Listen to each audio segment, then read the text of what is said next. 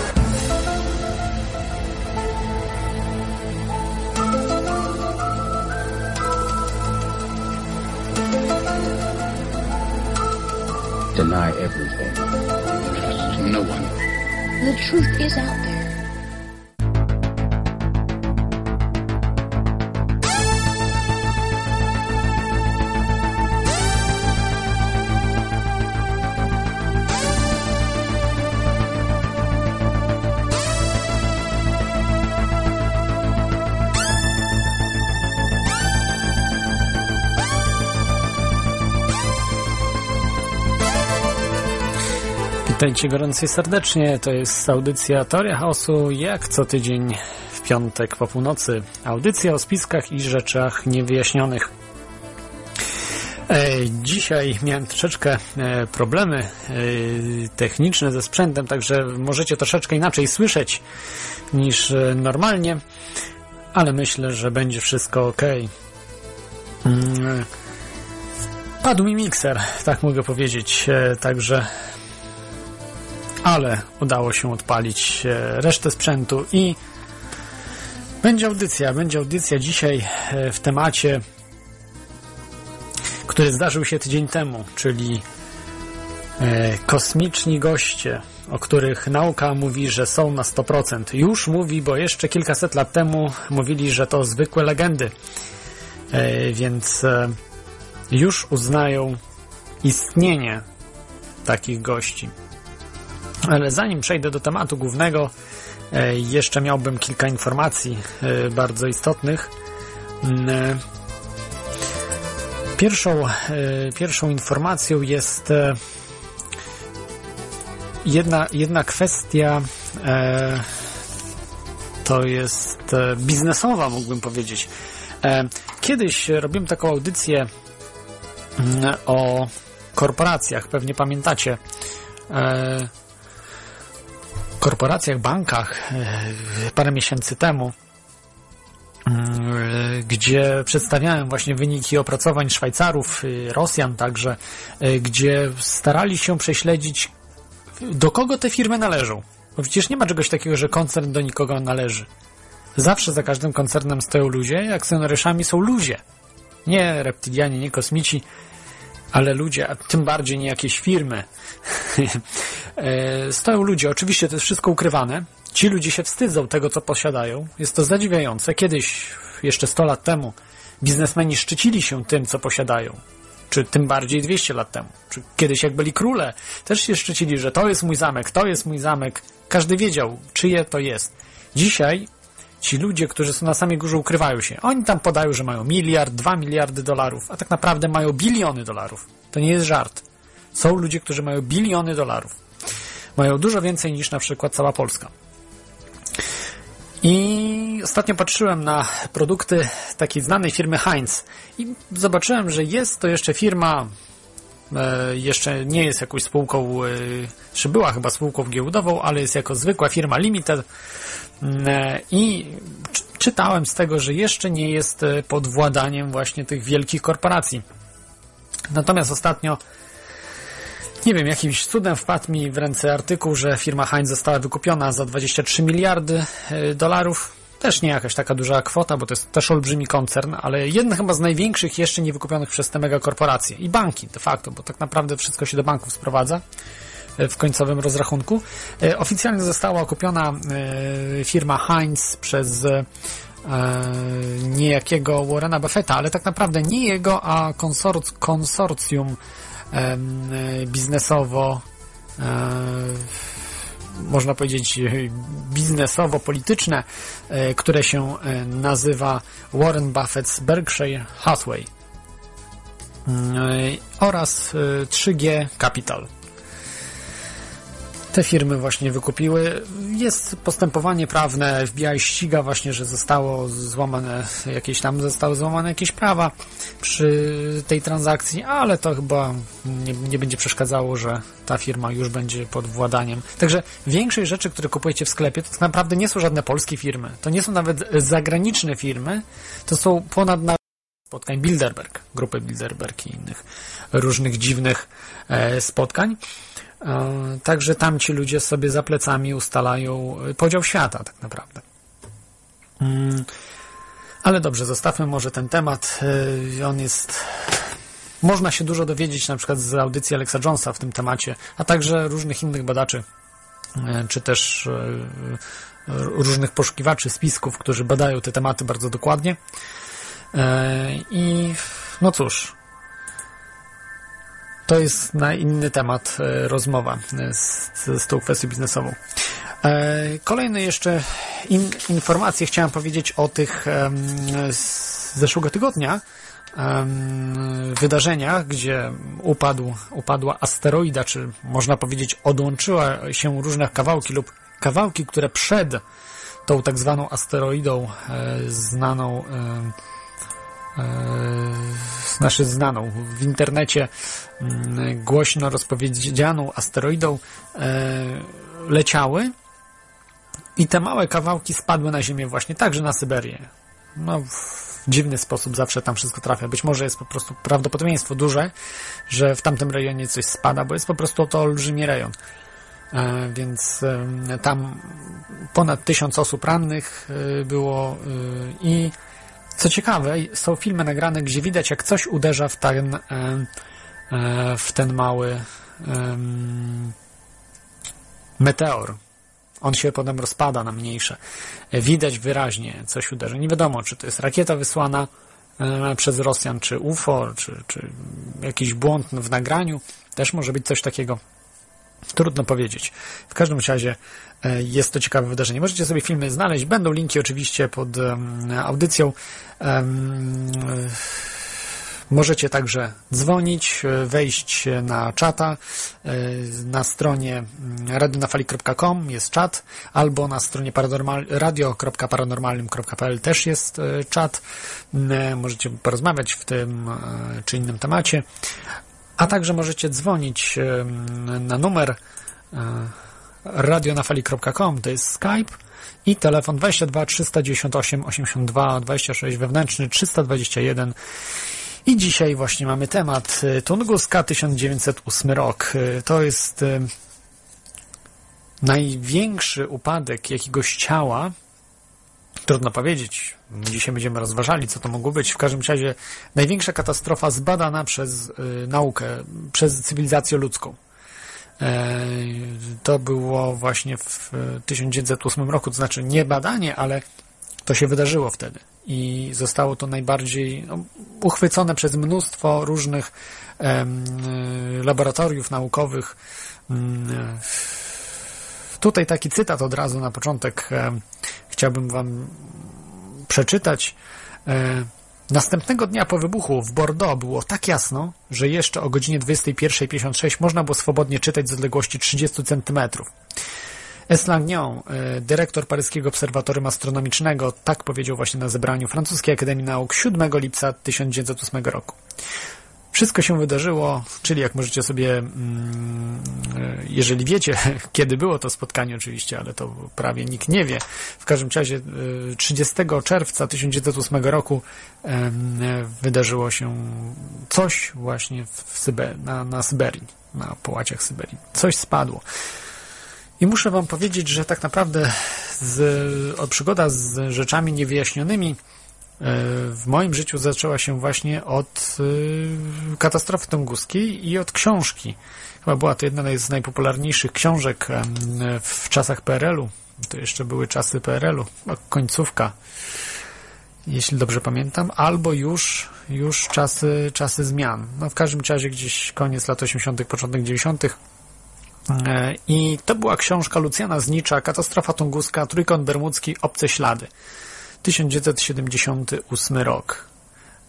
czy 80 któryś. W każdym razie były wznawia, wznawiane była ta książka, także generalnie mnóstwo, mnóstwo egzemplarzy mm, tej książki zostało wydanych. Bardzo dobra książka, jest wciągająca, ciekawa, dobrze opisana, dobrze mm, udokumentowane są rzeczy, jest mnóstwo zdjęć. Robiła wielkie wrażenie w czasach, kiedy nie było internetu, kiedy praktycznie nie było komputerów, czy modemów. One były tylko zarezerwowane dla niektórych uczelni, też nie wszystkie uczelnie miały e, modemy i połączenie ze światem.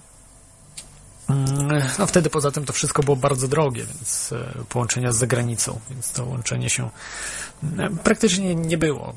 Było trochę różnych jakichś takich rzeczy gdzieś z zachodu, które docierały, ale to raczej na kasetach wideo Mm, też publikacjach, książek, książkach, ale, ale w polskojęzycznych książkach nie było za wiele e, tego typu informacji, więc ta, ta książka była no, taką perełką, można powiedzieć. Zresztą do dzisiaj jest, bo dzisiaj korzystają z niej ludzie, e, poszukiwacze, bo mm, pan Lucjan Znicz właśnie mm, bardzo dużo zbierał na temat paleostronautyki, także UFO, także mm, jakichś różnych niewyjaśnionych y, spraw, jak kryptozoologii, czy też właśnie takich niewyjaśnionych do końca zdarzeń, jak katastrofa tunguska.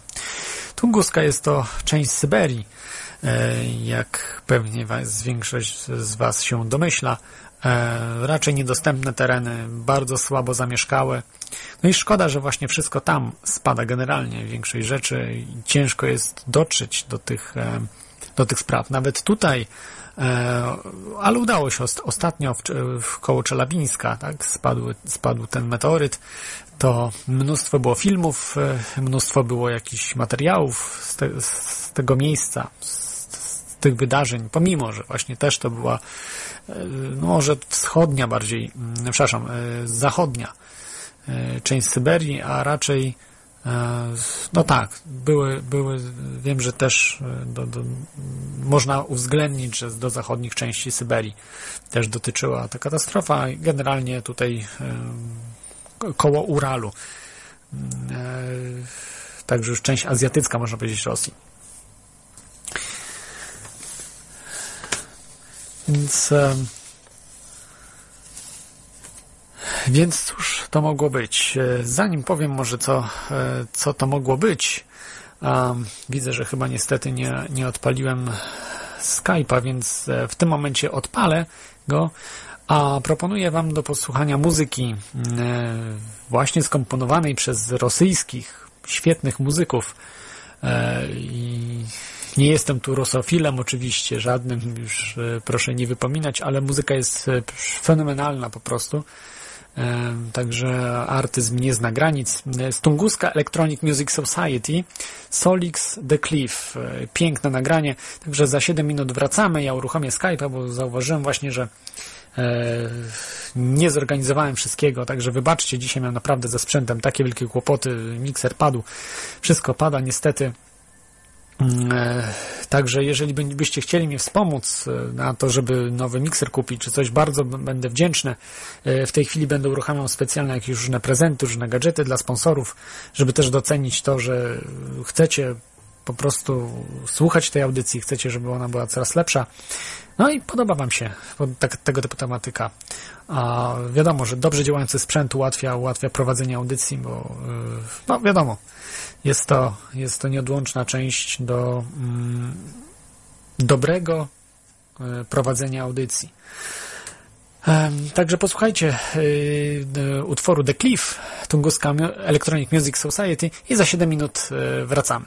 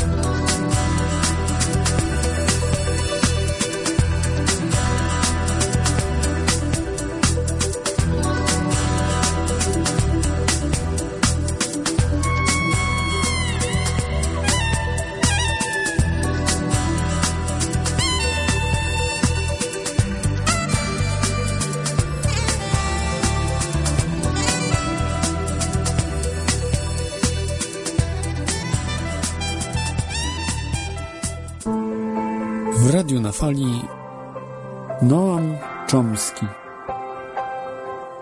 Jeżeli gdzieś istnieje stacja radiowa finansowana przez słuchaczy, oznacza to, że ludzie codziennie mogą za jej pośrednictwem inaczej spoglądać na świat.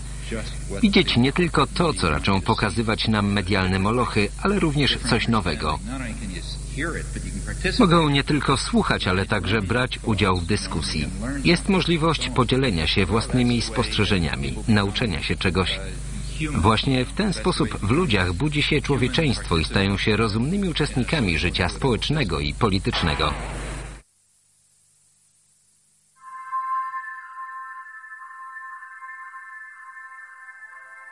Tak, jesteśmy, jesteśmy z powrotem e, i w tej chwili e, możecie dzwonić, już jest wszystko ustawione, jest Skype do dyspozycji, także przypomnę, jest to audycja Teoria Hosu, oczywiście o spiskach, rzeczach niewyjaśnionych. Dzisiaj o, rozmawiamy o mm, katastrofie tunguskiej z 1908 roku. To jest radionafali.com 22 398 82 26 wewnętrzny 321 e, czyli 22 398 82 26 wewnętrzny 321.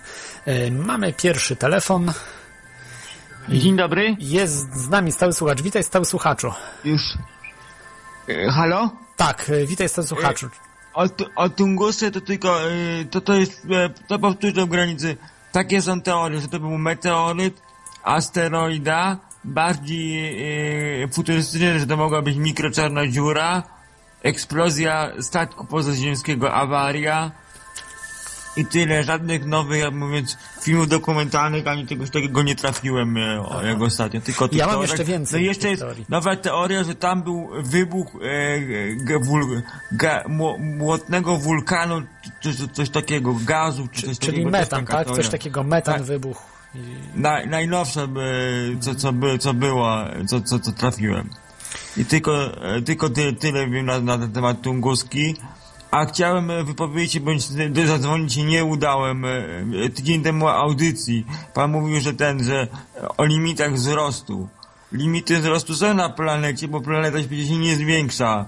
Nie zwiększa, jak pan mówił, że nie ma żadnych, e, że wszystkie te e, klubu rzymskiego, wszystkie te dane są do dupy, że są do kitu, że, No, nie że, że nie ma żadnych kompletnie. ograniczeń e, wzrostu na naszej cywilizacji. Oczywiście, że jest, ale on jest ograniczany, on się samo ogranicza, bo y, na przykład w y, kapitalizmie jest tak, że jeżeli brakuje nam surowców, cena, jego, cena surowców rośnie. Jest samoorganizujący się system. Jeżeli cena surowców właśnie, rośnie, że, właśnie, że niektóre surowce są dla nas niezbędne, żeby nasza cywilizacja techniczna istniała. I no i nie licząc zanieczyszczenia środowiska. Gdybyśmy się sa- sami nie ograniczali, w latach 60. były lasy izerskie i wokół tego były dwie duże elektrownie węglowe bez żadnych filtrów. Praktycznie teraz są unicestwione i potem e, zmuszono te elektrownie, żeby zainstalować filtry, czyli się, samo się ograniczyliśmy. Musimy zainwestować i dzięki temu lasy odżyły. no tak, y, te, Zanieczyszczenie te elektrownie wody, to niszczyły coś. Jeżeli ktoś coś niszczy, to powinien, powinna być nałożona kara na niego. To, że nie jest, że dzisiaj na przykład koszty Fukushimy pokrywa społeczeństwo japońskie, no to jest inna sprawa, że ludzie, którzy są właścicielami takiej elektrowni, powinni być odpowiedzialni za to, co robią. Natomiast tak To, nie jest. są te, I to to, są jest te błąd. jakby ograniczenia środowiskowe, które na, na, na, na nas środowisko tak, nakłada. oczywiście, że ktoś truje. Jeżeli ktoś przychodzi, niszczy, zatruwa rzekę, jest odpowiedzialny za to i musi ponieść t- zarówno konsekwencje finansowe, jak i karne. Y, To tak samo jak kogoś ot, otrujemy, prawda? Jeżeli otrujemy kogoś, jeżeli jedna osoba drugą otruje, to dostaje y, czasami nawet wyrok śmierci, jeżeli zrobi No to, to, są świadomie. to właśnie, to są te, Natomiast te, tutaj nie ma tego. Ograniczenia, ograniczenia środowiskowe, które na nas, e, na nas śro- środowisko w, w tego musimy, musimy, musimy, się, musimy się zmienić, bo na, nasza gospodarka teraz działa tak. Wydobywamy jakiś surowiec z ziemi, produkujemy jakąś rzecz, i, i używamy tą rzecz, a potem ją wyrzucamy na śmietnik. A powinno To być tak błąd. w przyszłości, że e, produkujemy jakąś rzecz i ją zawracamy na początek e, e, po prostu produkcji, czyli nie jest kopalnia, obieg, rzecz, śmietnik, tylko kopalnia, rzecz, recyrku, e, recykling zużytych urządzeń i wszystkiego, co produkujemy. Zgadza się, to są ciemne strony nie, kapitalizmu, to są, o to których są, to mówiłem. są tak zwane ograniczenia, ograniczenia, które nas na, i to, co mówi e, e, e, ten klub rzymski, to część rzeczy się nie zgadzam, ale część No, rzeczy prawie musimy wszystko na siebie, jak mówisz, nałożyć. Jeżeli my teraz musimy powinniśmy powolutku zmienić gospodarkę właśnie w tym kierunku, że samo ograniczenie się O, nie, nie, nie ograniczenie się, bo nie, nie można ograniczać energii. Właśnie w tej chwili się Samo- robi w Stanach, mówię, że ograniczają, samo wyłączają w elektrownie. Jest zużywaniu surowców nieodnawialnych. To się, to się zgadza, ale... Metali ziem rzadkich. To, metali ziem rzadkich się tworzy zaawansowaną technologię. A one sama nazwa są metalami rzadkimi. Musimy się y, i nimi rozsądnie, y, żeby jak najdłużej nam starczyły.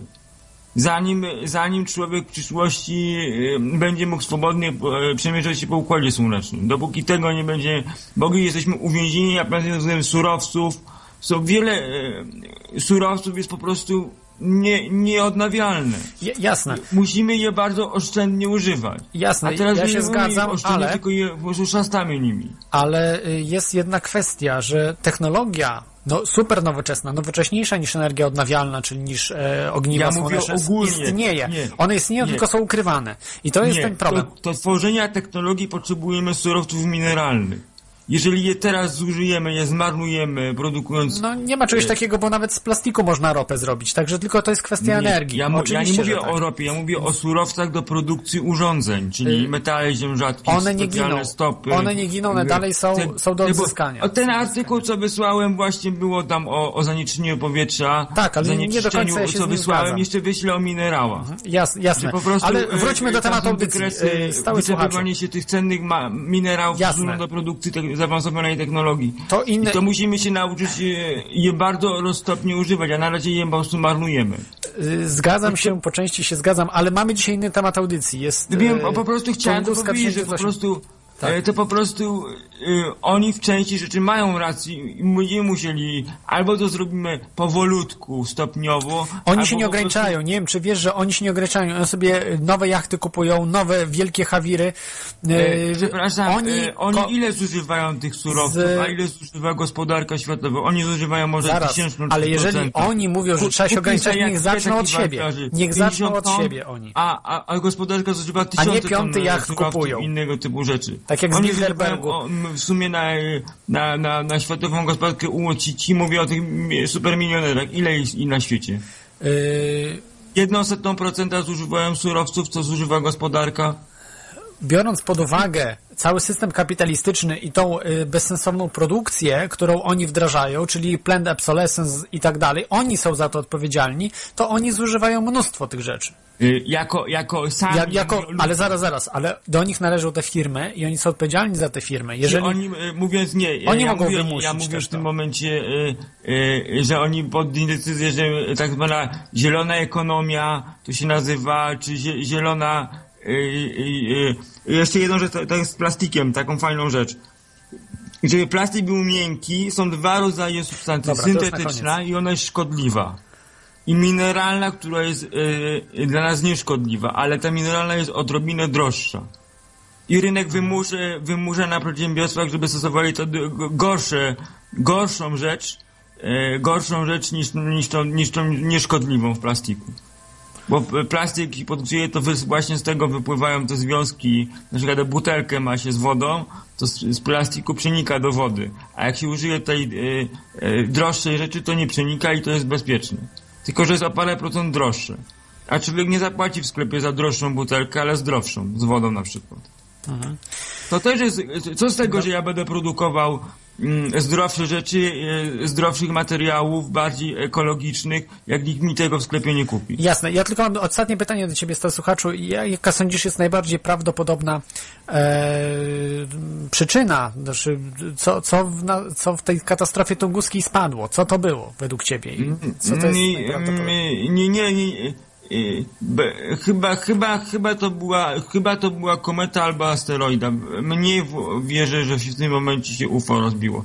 Ale jeszcze jedną Okej. rzecz, o, o, przypomniałem sobie, e, że ten aste, te asteroidy nie były doczepione grawitacyjnie do tego dużego asteroidy, który przeleciała nad e, e, koło Ziemi, bo one nadleciały z innego kierunku.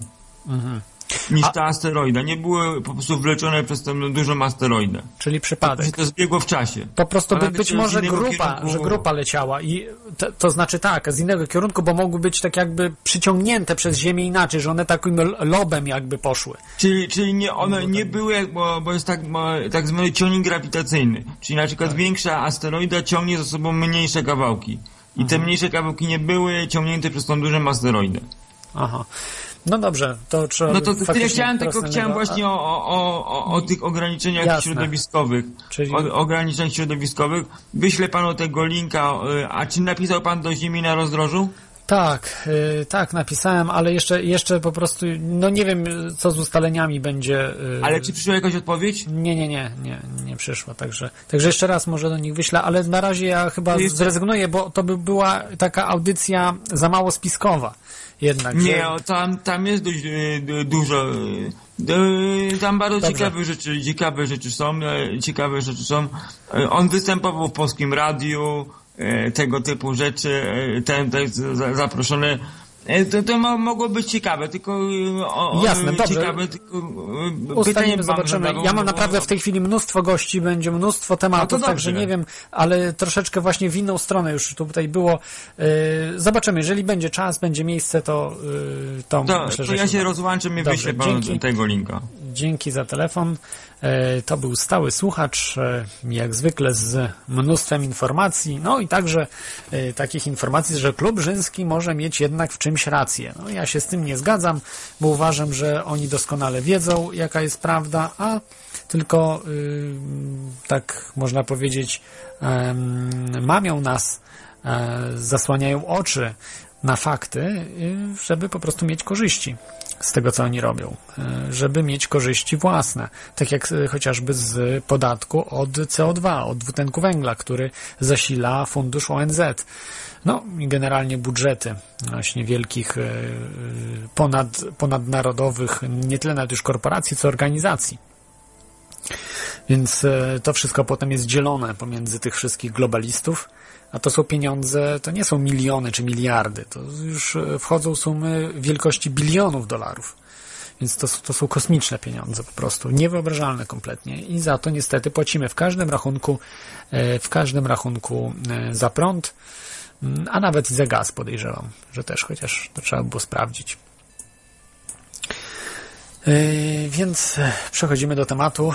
Możecie dzwonić, możecie dzwonić także na Skype'a, radionafali.com albo właśnie telefonicznie. Jeszcze raz przypomnę, e, 22 398 82 26 wewnętrzny 321.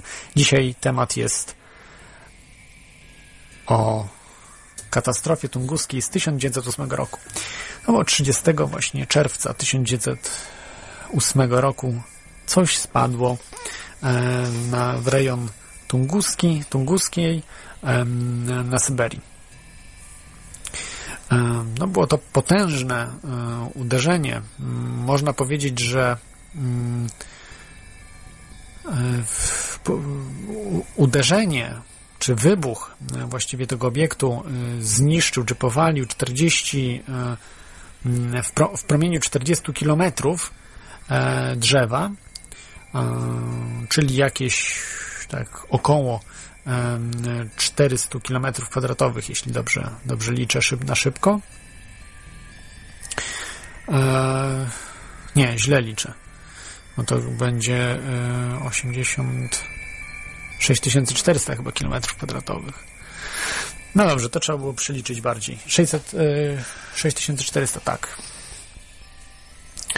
E, była widziana e, w promieniu 650 km bryła, ta, czy bryła, czy w ogóle no, ta eksplozja cała, e, promieniu 650 km, czyli e, no, dosyć daleko, czyli można powiedzieć, że średnica tego promienia widzialności była 1300 km. Słyszana w promieniu e, 1000 km, a wstrząs zarejestrowały e, wszystkie sejsmografy na całej Ziemi, które pracowały. A nawet jeszcze y, wtórne wstrząsy zostały zarejestrowane przez te se- sejsmografy. Niesamowicie właśnie było opisane zjawisko, że tak jak tutaj przeczytałem wam wcześniej, zacytowałem Slaniona, y, dyrektora Polskiego Obserwatorium Astronomicznego, że y, noc się rozświetliła, na przykład w Europie. Na prawie, że no, w wielu zakątkach świata się noc była jasna.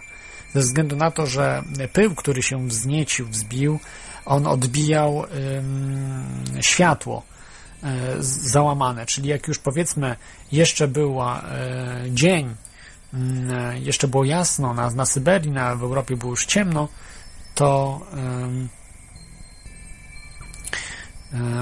to wtedy po prostu odbijało się światło od warstw i rozświetla, rozświetlało Europę. Jest to trochę podobne zjawisko jak do, można powiedzieć, w jonosferze, gdzie odbija się fale radiowe od jonosfery i wtedy można na przykład mieć zasięg całego świata za pomocą na falach krótkich czy falach średnich możemy naprawdę bardzo daleko nasz sygnał przerzucić, to znaczy dotrzeć z naszym sygnałem. Normalnie mamy zasięg niewielki, wykorzystując zjawiska odbijania się od atmosfery ziemskiej, możemy właśnie fale radiowe wysłać na niemalże drugi koniec Ziemi. I tak samo tutaj zachodziło podobne zjawisko, tylko że ze światłem. Stąd właśnie były ulice Bordeaux rozświetlone, czy w miarę jasne. Nie było to jak w dzień, ale, ale było dosyć jasno. E, tutaj właśnie piszecie tak, no niestety słychać mnie dzisiaj mono ze względu na sprzęt. E, mam, nie mam dostosowany do sprzętu komputerowego, tylko bardziej do, e, do miksera, no i wtedy Wtedy trzeba specjalne przejściówki mieć, ja niestety ich nie mam, a nie zdążyłem zrobić. Dzisiaj siedziałem nad tym, ale już nie zdążyłem. Myślę, że Wam nie przeszkadza. Będzie wyjątkowo dzisiaj w jednym głośniku. E, jeżeli e, możecie mono sobie podłączyć, wtedy będzie Wam zbierało na, na, na dwa głośniki naraz. Ok. Także może dzisiaj będzie krótsza audycja, za tydzień będzie naprawdę niespodzianka. E, pod koniec powiem, co to będzie za, będzie gość też i będzie rewelacyjny odcinek. Co można powiedzieć o Tunguskiej? Mm, generalnie zebrałem 11, mm, mógłbym powiedzieć, 11 teorii, e, które wyjaśniają w lepszy lub w gorszy lub w żaden mm, sposób to, co się wydarzyło właśnie w 1908 roku. E, mógł być to meteor, to jest pierwsza możliwość. Druga możliwość kometa. Trzecia asteroida. Czwarta miniaturowa czarna dziura. Piąta bryła antymaterii. Szósta wybuch metanu lub właśnie bomby wulkanicznej, gdzie ten metan został odpalony. Mm, no, to, było, to jest też jedna z ostatnich teorii e, geologicznych. Mm, gigantyczny piorun kulisty, to jest siódma. Ósma, katastrofa statku pozaziemskiego. Dziewiąta, promień laserowy wysłany przez kosmitów. Dziesiąta, broń przechwytująca niewybuchy nuklearne. I jedenasta zabawy Nikoli Tesli z elektrycznością. To też jest ciekawa sprawa. Bo jak wiemy, właśnie w tamtych latach Nikola Tesla robił eksperymenty e, na swojej właśnie tej Wycliffe Tower mm, i tam e, no, robił różne niesamowite, niesamowite rzeczy. Jeszcze przez ileś lat robił, bo oczywiście później mu to wszystko zabrano i zniszczono, aby nie mógł, nie mógł robić właśnie takich, tego typu um, rzeczy.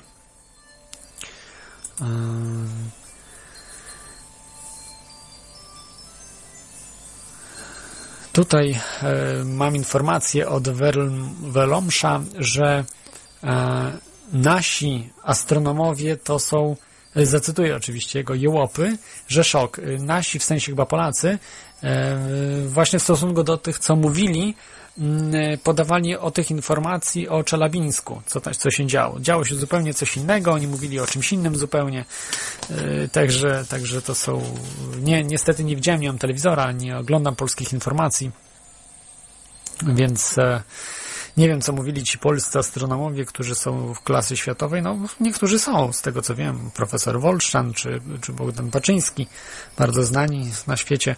No, ale ci młodzi, nie wiem, czy aż tak są znani, czy dobrzy, aż tak. Trudno im powiedzieć. W każdym razie wiem, słyszałem o tym, że, że jakieś zupełnie niezgodne z rzeczywistością rzeczy mówili, um, ale, ale to już zostawmy, bo to, było, to był upadek meteorytu i to też niedużego. A czy był on związany z tą asteroidą, która mijała um, Ziemię? Um, która właśnie um, mijała w jakieś 50, 20 e, parę tysięcy kilometrów od Ziemi, jeśli dobrze pamiętam, czyli bardzo blisko. E, to była wielkości kilkuset metrów chyba, czy, czy średnicy, czy około 100 metrów. Mm, ta asteroida w każdym razie minęła, nic się nie stało, jedynie być może odłamki. Niektórzy mówią, tak jak tutaj stały słuchacz mówił, że nie, że to nie były odłamki, bo z innej, innego kierunku, ale jest to naprawdę dziwne i wydaje mi się, że coś wspólnego z tą asteroidą y, miało to wydarzenie, czyli nie mówię akurat, że oderwało się, ale jednak, że y, te odłamki razem z tą asteroidą y, leciały i one po prostu zostały tak jakby mocniej przyciągnięte. Asteroida nie aż tak mocno, ale wyrwane z asteroidy poprzez pole grawitacyjne. Zostało przechwycone te, te meteoryty małe i część z nich właśnie uderzyła, bo to nie tylko tam, właśnie podobno uderzenia były też na, na Kubie, e, były uderzenia jeszcze w jakichś różnych, różnych krajach, także, także w wielu miejscach to spadło. To nie, nie tylko i wyłącznie no, na Syberii, znaczy na, e, w Rosji to były najbardziej spektakularne, największe. E, ten największy upadek był. Tutaj mam taką, takie ciekawostki dotyczące właśnie E, katastrofy tunguskiej. Może wam przeczytam właśnie fragment e, Lucjana Znicza, Goście z kosmosu, bo to chyba najlepiej obrazuje to, jak to wyglądało. E, wszystko, mm, jak się zaczęło. Właśnie w tym momencie, kiedy zbliża się nagle, gdzie nie ma tylu obserwatoriów kosmicznych, nie ma tak dobrych obserwatoriów kosmicznych jak dzisiaj, jest to trudno wykrywalne, nie ma satelitów, którzy, które obserwują mm, tutaj okolice Ziemi, i książkę właśnie Lucjana Znicza, Goście z kosmosu. Polecam, naprawdę fajna książka. Nie wiem, ona jest chyba już niewznawiana, więc e, tylko możecie w antykwariatach kupić, czy jakąś używaną. Więc, no, ale być może są jeszcze jakieś pirackie wersje. Oczywiście nie polecam pirackich wersji, ale jak nie macie pieniędzy, no to lepiej to zrobić niż, e, niż nic nie robić, prawda? Więc jeżeli nie ma się wyjścia już, to lepiej, lepiej już złamać prawo, powiedzmy, ale, ale dokształcić się w jakimś temacie. Akurat tym, jeżeli Was to interesuje, oczywiście. Więc katastrofa tunguska. Hmm. Syberia. I nagle zwalił się na nią oszamiający huk, jakby gigantycznej kanonady. Nieliczni świadkowie tego dziwnego zjawiska, którzy w czas unieśli głowy, zdążyli dojrzeć na niebie mknącą ognistą kulę jaśniejszą od słońca.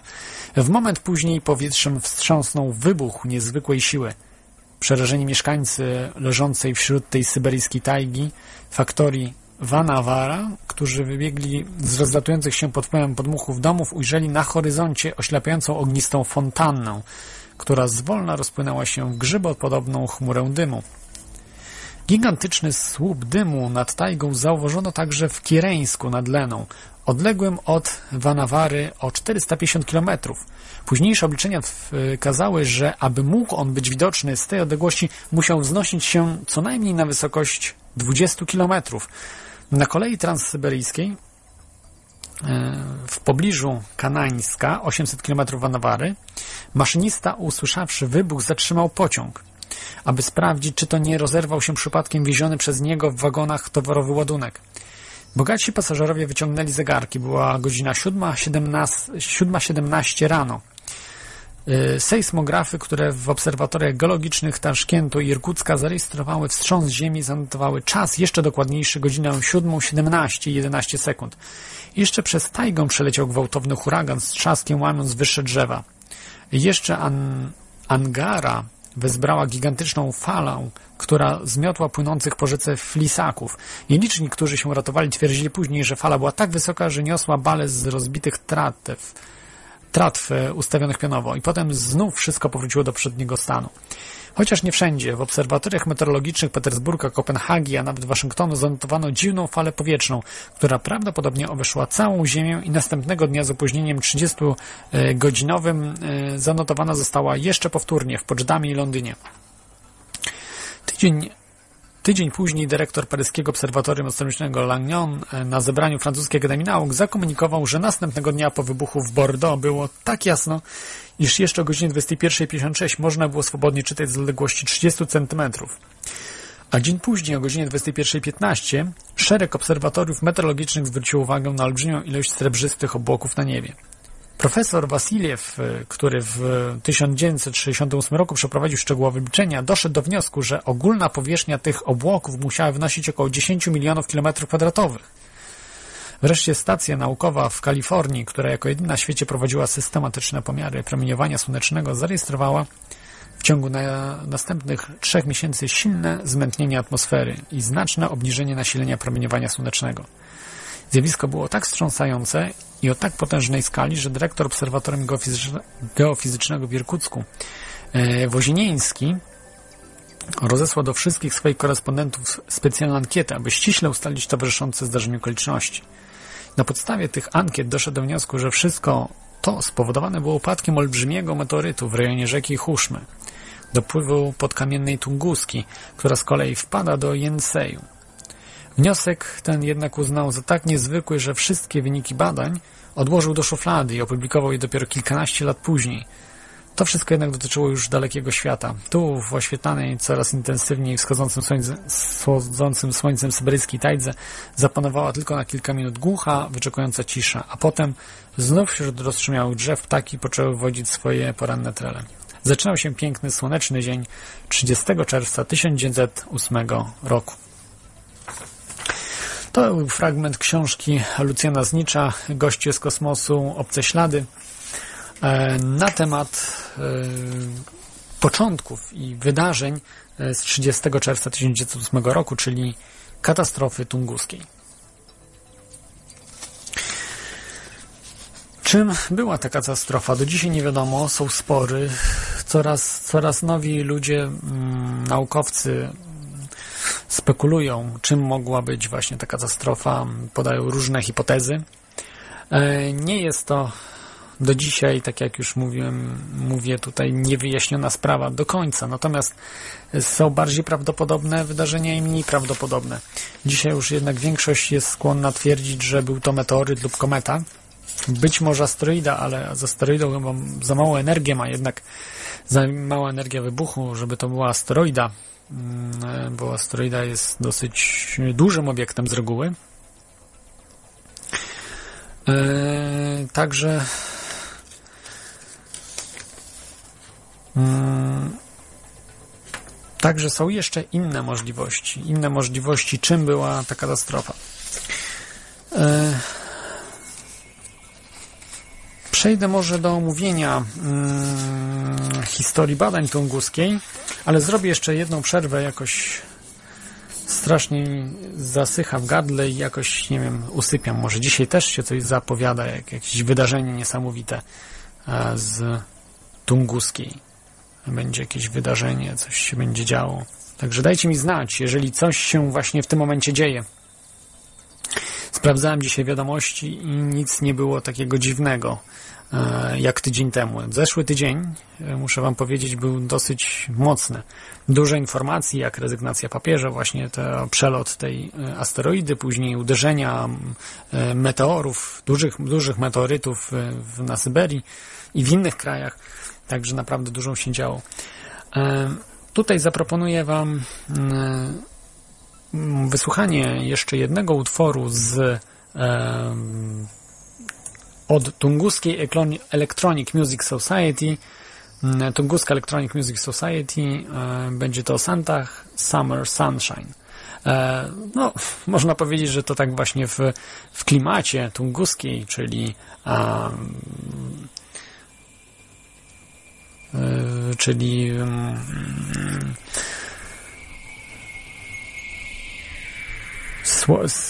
letnie właśnie takie e, przesilenie słoneczne, tak mogę powiedzieć, może bardziej poetycko. Także e, w słońcu wydarzyła się, no w pełnym słońcu, prawda, w czerwcu ta Tunguska i e, no, no nie w pełnym, dosyć rano, ale już ona, słońce było widoczne. Także jeszcze raz Santa Summer Sunshine i 5 minut z wspaniałą muzyką. Także za 5 minut wracamy.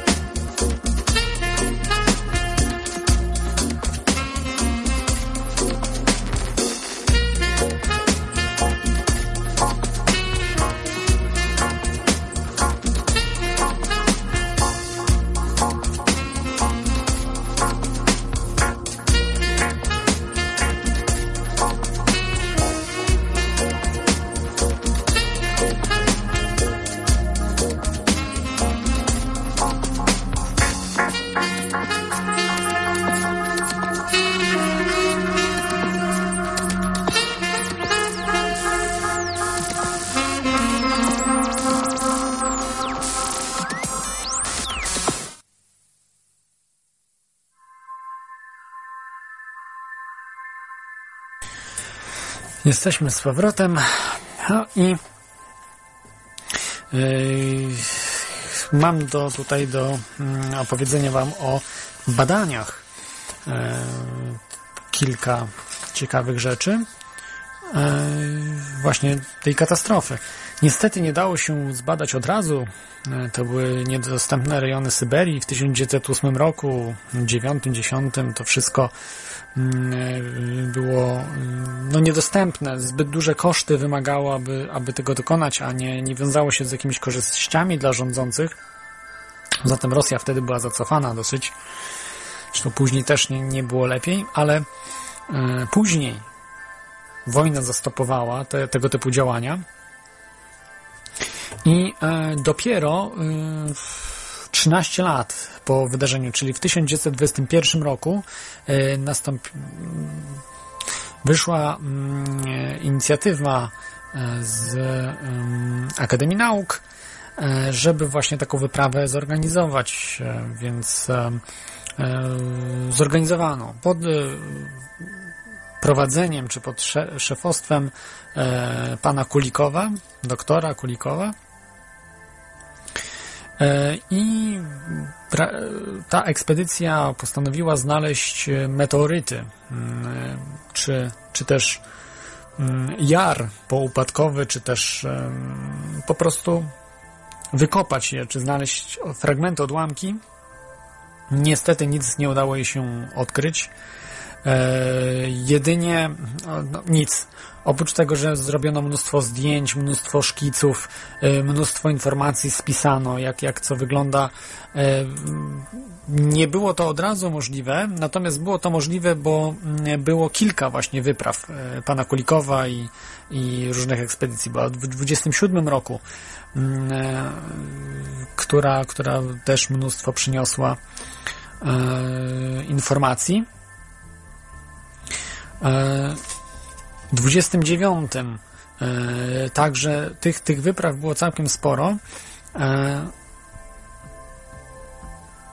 w 29 zostało takie najbardziej znane zdjęcie chyba e, zrobione, jak została zniszczona tajga na 5 km na południe od epicentrum wybuchu. No, było to do, dosyć ciekawe. Zresztą można sobie te zdjęcia zobaczyć Także i w książce właśnie Lucjana Znicza Katastrofa Tunguska. E, Trójkąt Bermudzki Obce Ślady. E, także polecam.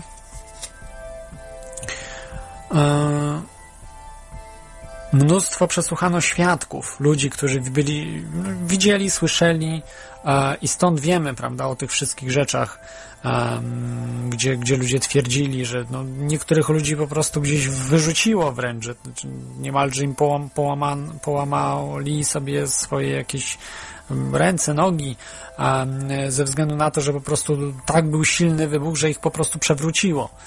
E, także to jest. No, wybuch był liczony w megatonach i to chyba w dziesiątkach megaton nawet a na pewno, na pewno w megatonach, czyli wielokrotność tego, co y, zostało, y, wielokrotność standardowych takich ładunków nuklearnych.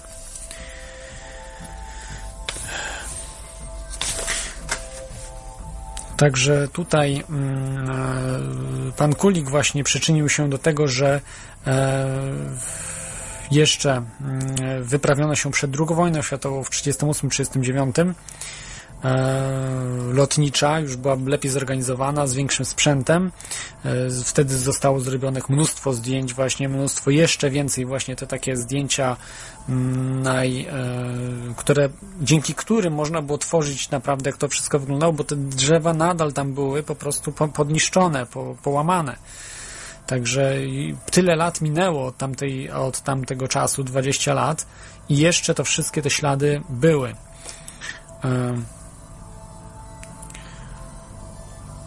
No wiadomo, druga wojna światowa to były miliony ofiar ze strony stalinowskiego reżimu. E, tutaj um, ludzie nie mieli co jeść. E, no, coś, coś potwornego się działo w tamtych latach, także, także nikt nie myślał o wyprawie prawda, na, nad poszukiwawczej. Mm, e, no, czy, czy takiej naukowej. W celu badania tunguskiej. E, w 1958 roku z kolei wyrusza kolejna wyprawa, ale już niestety, bo już wtedy pan Kulik niestety już nie żył. Wyruszyła ekspedycja mm, prowadzona przez radzieckiego uczonego profesora Floreńskiego z zorganizowana przez Komitet do Spraw Meteorytów Akademii Nauk y, Związku Radzieckiego. E,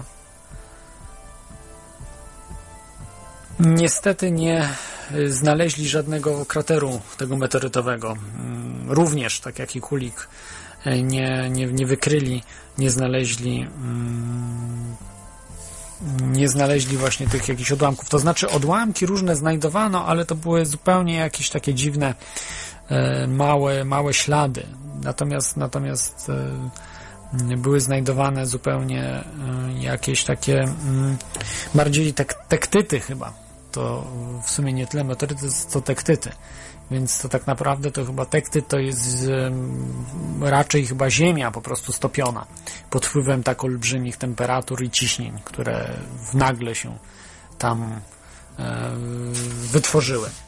E, ale, ale nic nie za chwilkę jeszcze powiem, wrócę, ale mamy telefon, z nami jest e, Karol. E, witaj Karolu. Halo? E, tak, witam, witam. Witaj, bardzo dobrze Cię słychać dzisiaj, jak zwykle zresztą. Tak, no ja chciałem powiedzieć, że ja też zgadzam się z tą tezą, że podczas katastrofy tunguskiej jakiś meteor czy też jakiś obiekt po prostu z kosmosu uderzył. Ja myślę, że tutaj e, należy sobie uświadomić, jak przerażającą siłę mają tak mikroskopijne obiekty w skali kosmosu, bo e, tutaj szacuje się, że ten obiekt, który uderzył, mógł mieć od 20 do 50 metrów, prawda? Więc to jest tak naprawdę bardzo mały obiekt. No to tak jakby jakiś autobus spadł na ziemię, prawda? To tak mikroskopijny. Ten, co był w Rosji chyba, mówiono, że miał od 5 do 7 metrów, tak? A zobaczcie, ile strat wykonał. Mhm. Więc pomyśl sobie, co by to było, gdyby taki obiekt, powiedzmy, o średnicy jednego kilometra uderzył w ziemię, no to nie wiem, czy nie wiązałoby się to na przykład z e, wymarciem naszej cywilizacji, prawda? Albo przynajmniej z uszczerbkiem dużego na, na jej populacji. I tak naprawdę my do dzisiaj mamy NASA, mamy różne agencje kosmiczne, ale jesteśmy bezbronni, jeżeli coś takiego się zdarzy. No, raczej tak, ale jak pokazali właśnie na tym, nie wiem czy widziałeś te filmy, zdjęcia z tego meteorytu Czelabińskiego, że tam coś po prostu uderza w ten meteoryt i on się rozbija. Czyli mhm. na przykład, że może to właśnie Rosjanie mają jakąś super broń laserową, czy no laserową, bo rakieta by raczej nie, nie dogoniła takiego meteorytu, więc to chyba raczej, raczej jakimś laserem uderzyli, czy, czy jakąś tak, tego typu bronią. Mhm. Że z tego co ja wiem, on po prostu wybuchł w powietrzu, tak? Bo tak, ale jest... widać, jak ktoś dolatuje do niego. Znaczy, może być błąd po prostu sfilmowany, jakiś przypadek czy coś, trudno powiedzieć, ale, ale jest, jest, to, jest to wyraźne. No przynajmniej ja widziałem. E, może moje oko jest zbyt, e, zbyt łatwowierne, ale, ale coś dziwnego było w, w tym wszystkim. Także może, może nie jesteśmy bez broni, może mają ukrytą broń taką, że e, Rosjanie czy Amerykanie, że potrafią zniszczyć.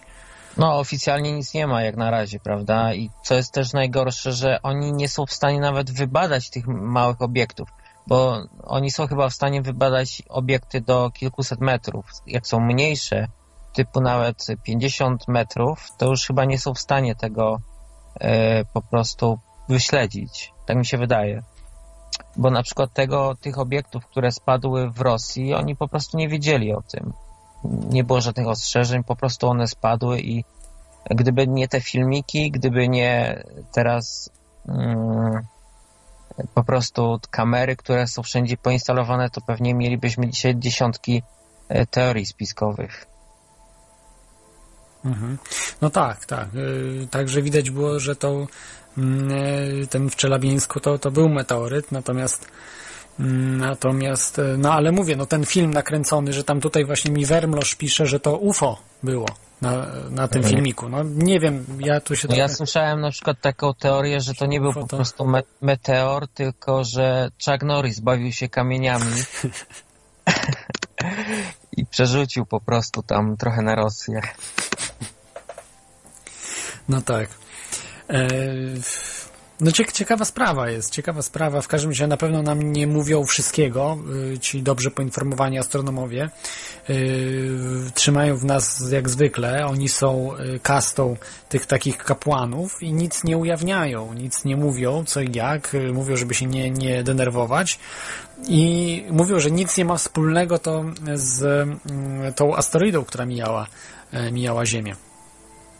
Więc e, no, je- jest coś nie tak, coś nie tak, że to za dużo tych przypadków na, na, nagle się dzieje, prawda? Że to nic wspólnego. Znaczy, ja, ja się troszkę tu nie zgodzę, bo oni właśnie mówili, z tego co ja wiem, zawsze za taką asteroidą y, za lub przed ciągnie się właśnie taki ogon składający się z mniejszych obiektów, prawda? I, I prawdopodobnie te mniejsze obiekty zostały przyciągnięte przez Ziemię i weszły w naszą atmosferę. Mhm. Także jak gdyby to jest chyba powiązane z tym, że mm, przelatywała w nieznacznej odległości ta większa asteroida. No tak. E... Trudno powiedzieć, no trudno, trudno powiedzieć właśnie, jak, jak to wszystko wyszło. W, w każdym razie wiemy, że na pewno coś uderzyło, że te tysiąc ponad osób rannych samo się nie okaleczyło, tylko że e, nastąpił jednak wybuch i oczywiście on był y, o wiele, o wiele mniejszy niż ten, który nastąpił w 1908 roku. Ten 1908 był o wiele potężniejszy. Y, No, ale Tysiące razy chyba się wiem, Tak. że liczy, że, że był no, no nie, nieporównywalnie potężniejszy, także Ale dla mnie też jest trochę dziwne, że podaje się, że tysiąc osób zostało rannych, a nikt nie zginął, prawda? Też bo, to jest trochę bo to, takie... to chodzi po prostu o to, że y, trochę budynki się waliły, wiesz, że szyby na przykład wywaliły i ktoś się szkłem pociął Mhm, w, w, w tym stylu, bo dzieci, prawda, w szkołach były i nagle nastąpił wybuch, no a dzieci, które były, prawda, przy, przy szybach zostały, zostały okalczone, czy ktoś w domu siedział przy oknie i tak dalej, i tak dalej. To, to o to chodziło, że to raczej nikogo taki sam meteor sam z siebie nie zabił, Natomiast właśnie były te przypadki, że, że no poraniły y, budynki przede wszystkim. Budynki, jakieś różne inne instalacje, y, być może samochody też gdzieś jakiś poślizg wpadł czy coś. No trudno powiedzieć. To, tego typu rzeczy mogły się wydarzyć, ale to nie był, nie był bardzo silny wybuch, taki jak właśnie był e, w, mm, w, w Tunguskiej.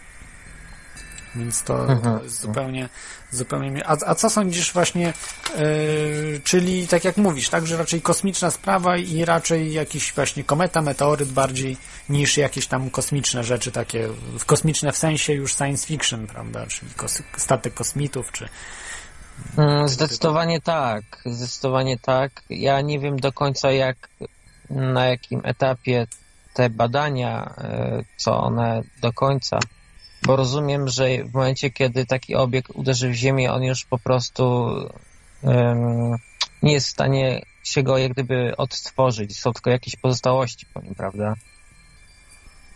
E, Dlatego też być może nie można jednoznacznie stwierdzić, że znaleźć taki, takiego wielkiego meteoryta i powiedzieć, że to był, to było to, tak?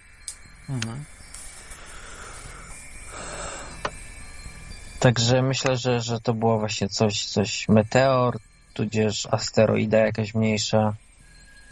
E, Te klimaty.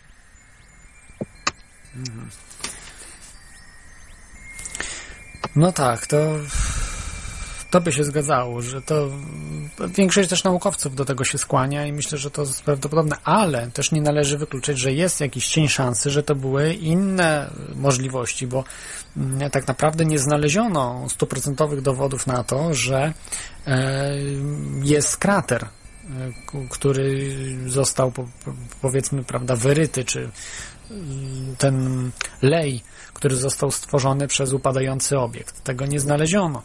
E, więc nie znaleziono tego też obiektu, nie wykryto, prawda? Więc no, nie jest to takie jednoznaczne. Mm, Jak, jak się wydaje. Być może komety właśnie tak mogą upadać, że one są, one po prostu się topią, że wybuchają. są takie mm, hipotezy, i że to mogła być kometa właśnie w taki sposób.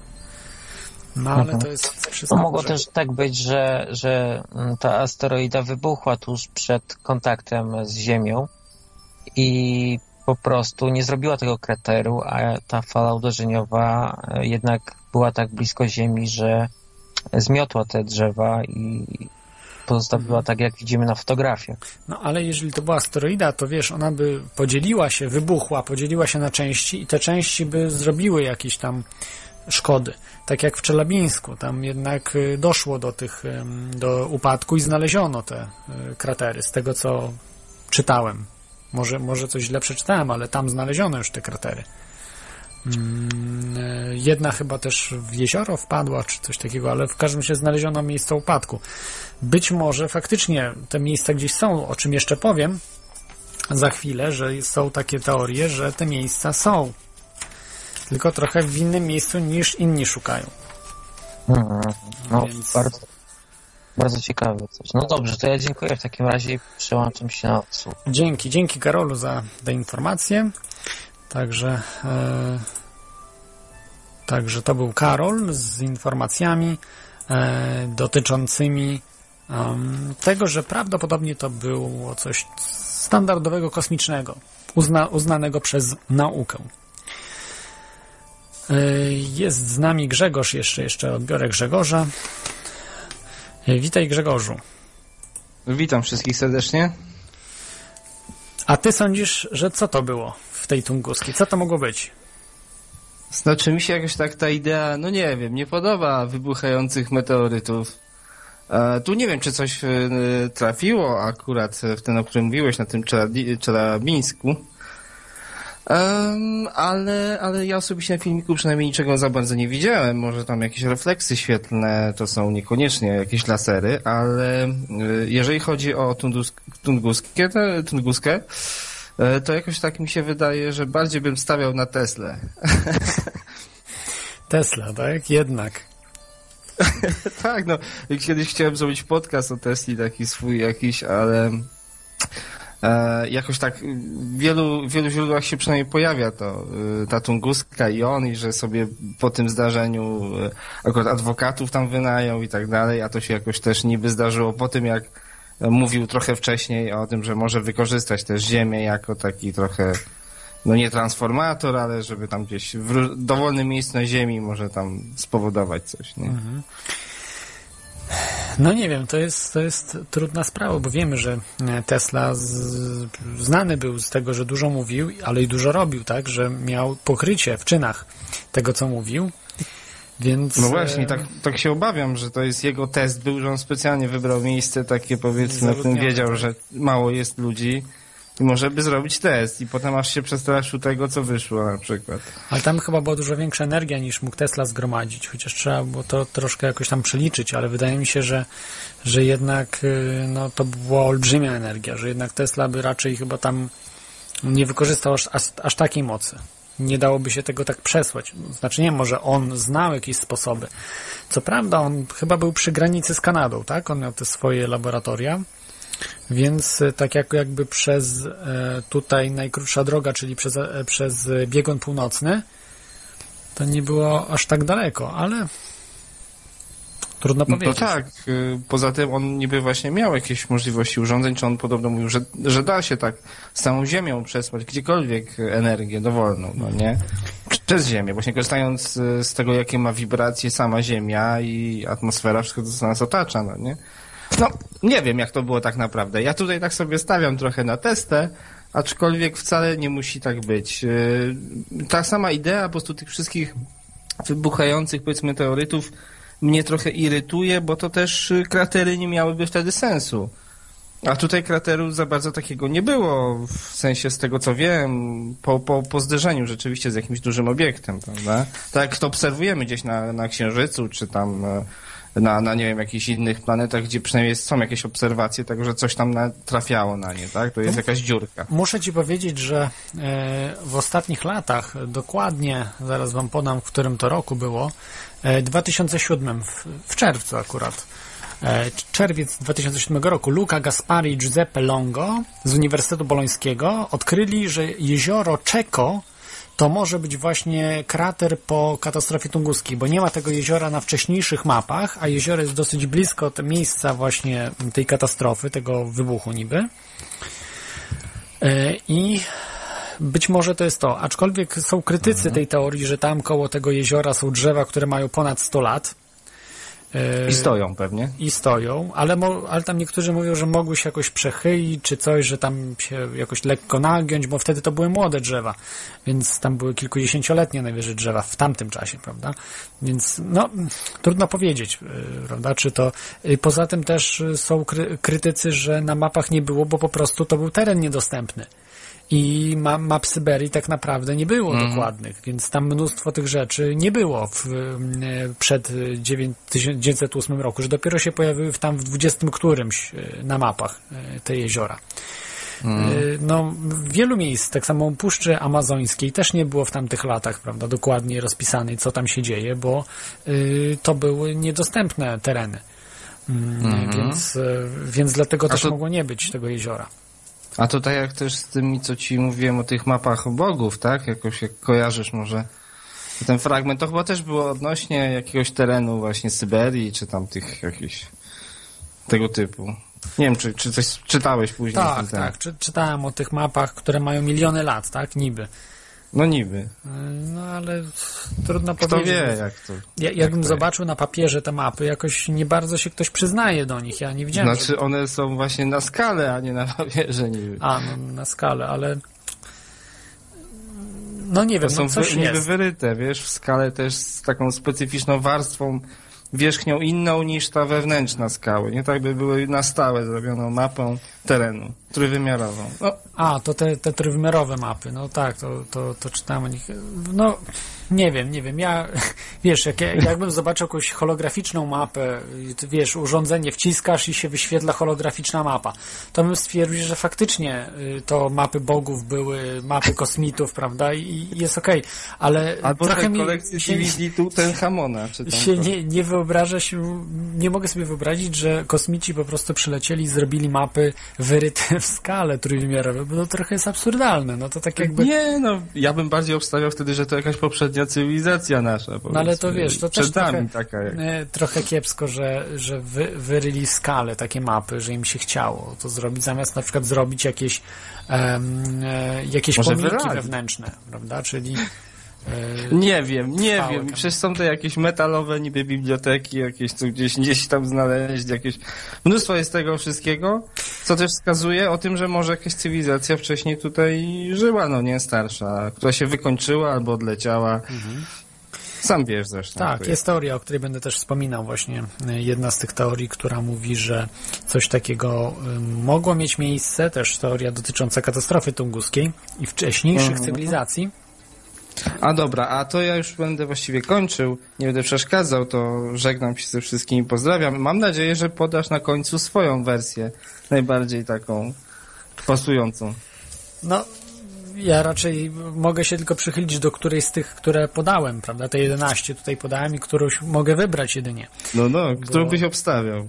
Na, na koniec podam oczywiście, ale, ale to nie Jasne. jest, e, nie jest, nie jest moja, absolutnie nie, nie, nie moja teoria.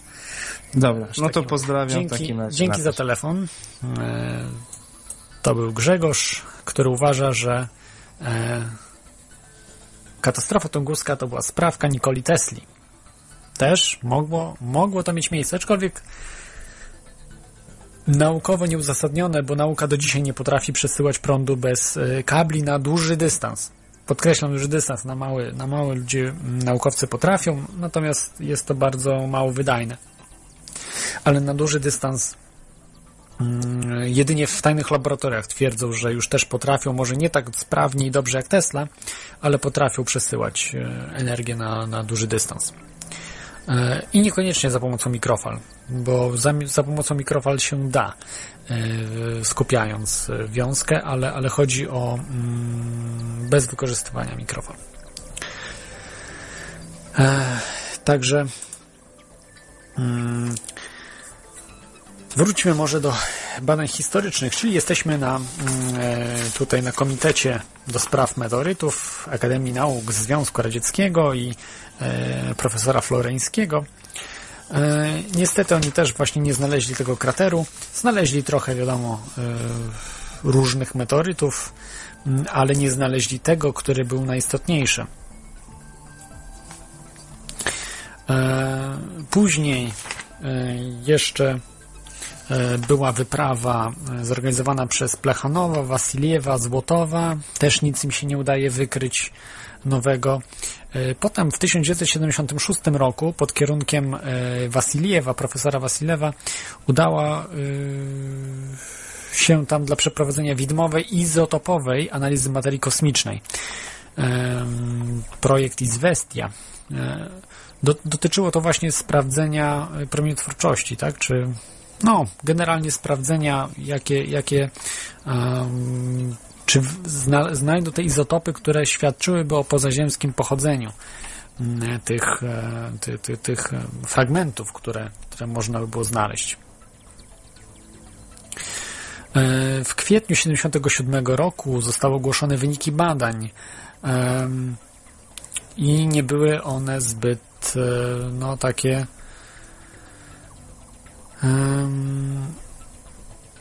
no nie były zbyt ciekawe, tak oględnie bym powiedział. Y,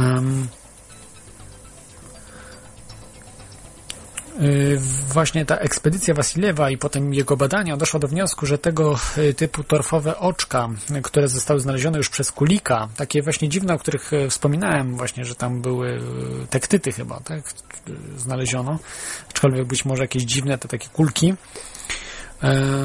powstały te oczka powstały w wyniku tajania wiecznej zmarzliny i mogą nie mieć nic wspólnego z meteorytem. Także także generalnie, generalnie wykluczyli, że, że to był meteoryt nawet. Być może wtedy powstały sugestie, że to mogła być kometa i dlatego nie ma tych śladów właśnie żadnych. Później mm, kolejna wyprawa naukowa radziecka pod kierownictwem profesora Urocznego z Kijowa y, jeszcze raz chcieli poszukać tych właśnie najdrobniejszych śladów kosmicznych izotopów radioaktywnych, no ale niestety y, nie udało im się jednoznacznie określić. Natomiast z tego co wiem, że, że yy, ale to mogę się mylić, bo to, to tylko słyszałem o tym, że znaleziono też, że jest promieniotwórczość pewną w, w drzewach, które właśnie w tej, w tej tajdze były. No, trudno powiedzieć, no, trzeba było dokładnie, dokładnie to zbadać, więc yy, tutaj yy, yy do dzisiaj wiem, że ba są, są, badane, jest miejsce katastrofy, jest badane przez nowych naukowców. Coraz więcej ludzi właśnie zajmuje się mm, badaniem, czy są zainteresowani tym zjawiskiem, bo to jakby nie było, najlepiej udokumentowane e, spadek meteorytu, czy jakiegoś obiektu z kosmosu o tak wielkiej sile. I bardzo jest to atrakcyjne. Mm,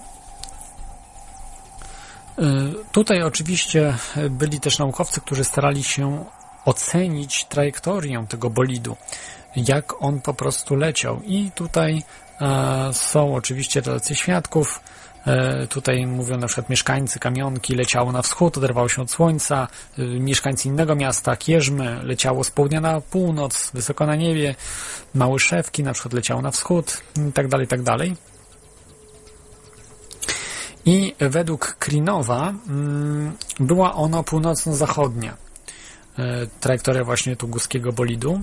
E, według na przykład e, Zwigela linia prowadziła ona od Dokierzmy na północ, potem skręciła do Preobrażanki na wschód i wreszcie do Wanawary na zachód. Czyli jakaś w ogóle taka linia nieprosta.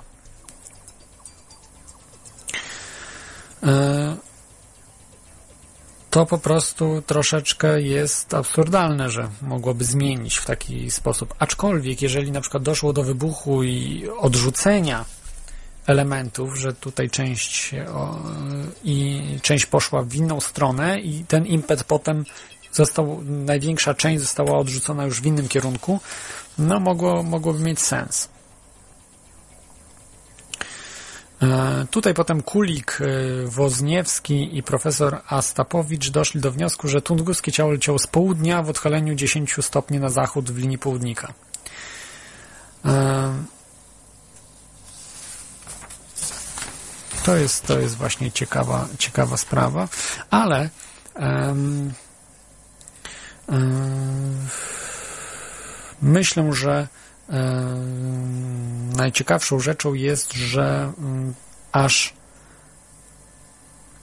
50 tysięcy drzew zostało przebadanych.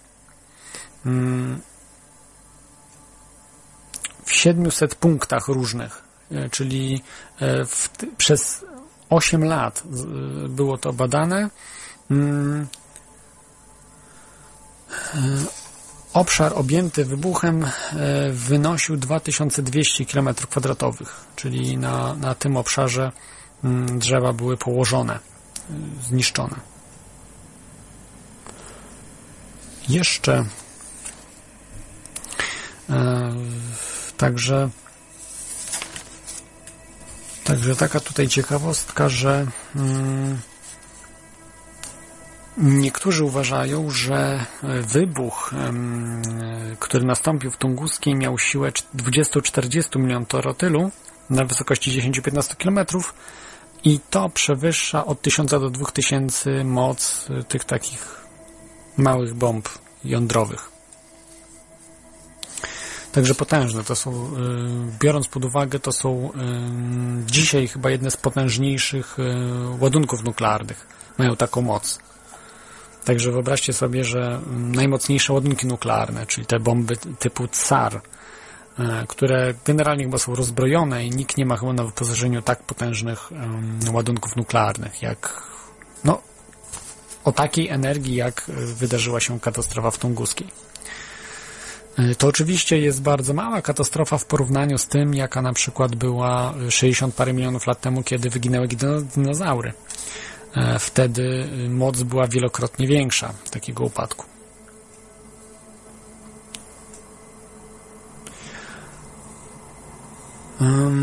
To jest też ciekawostka taka, że e, dwóch e, naukowców w 1966 roku z Lotkin z Komitetu do Spraw Akademii Nauk Związku Radzieckiego i Ciukulin z Instytutu Fizyki Ziemi Akademii Nauk Związku Radzieckiego zbudowali makietę tajgi o rozmiarze 2 na 3 metry złożoną z tysięcy drzew.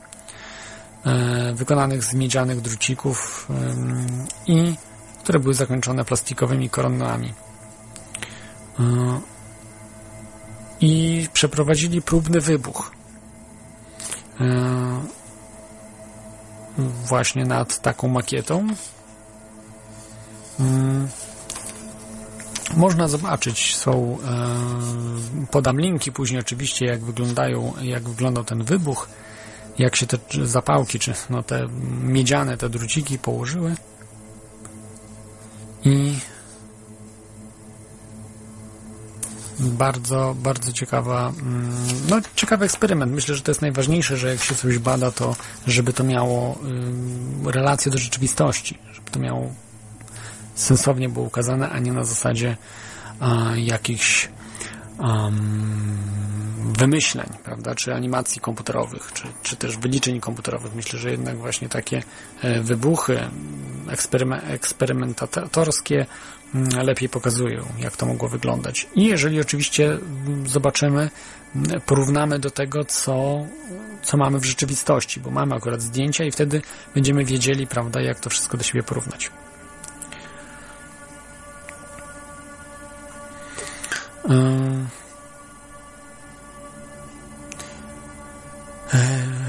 W latach 64-68 Lwow z Uniwersytetu Tomskiego opracował specjalną metodę wydzielania z torfów pobranych z nad rzeki mikroskopijnych ciał pochodzenia nieorganicznego. e, właśnie to o tym mówiłem, co, mm, że udało się pozyskać te takie szklane kuleczki. To są chyba właśnie tektytowe, ale tu nie jestem na 100% pewny. E, miało one rozmiary od dwóch setnych do od dwóch setnych do 15 setnych milimetra, czyli średnicy. Są bardzo malutkie, bardzo malutkie naprawdę kuleczki i profesor Glass z Centrum Lotów Kosmicznych imienia Godarda z Greenbelt w Stanach Zjednoczonych stwierdził, że materiał, z którego kuleczki się składają, nie ma nic wspólnego z typowymi meteorytami i najbardziej przypomina szkło powstające na Ziemi podczas wybuchów wulkanicznych, czyli chyba właśnie tek tektyt. No, niestety nie mam tutaj w, w moich materiałach napisane tego. I, mm, jednak według Instytutu Geologii i Geofizyki yy, Akademii Nauk Związku Radzieckiego silikaty, czyli te takie te szklane, te, te znajdujące się w, w kulkach, nie są spotykane ani w naturalnej glebie Ziemi, ani w produktach przemysłowych, ani w obiektach kosmicznych. Na domiar wewnętrzny wielu kulek znaleziono takie gazy jak wodór, siarkowodór, dwutlenek węgla. Yy,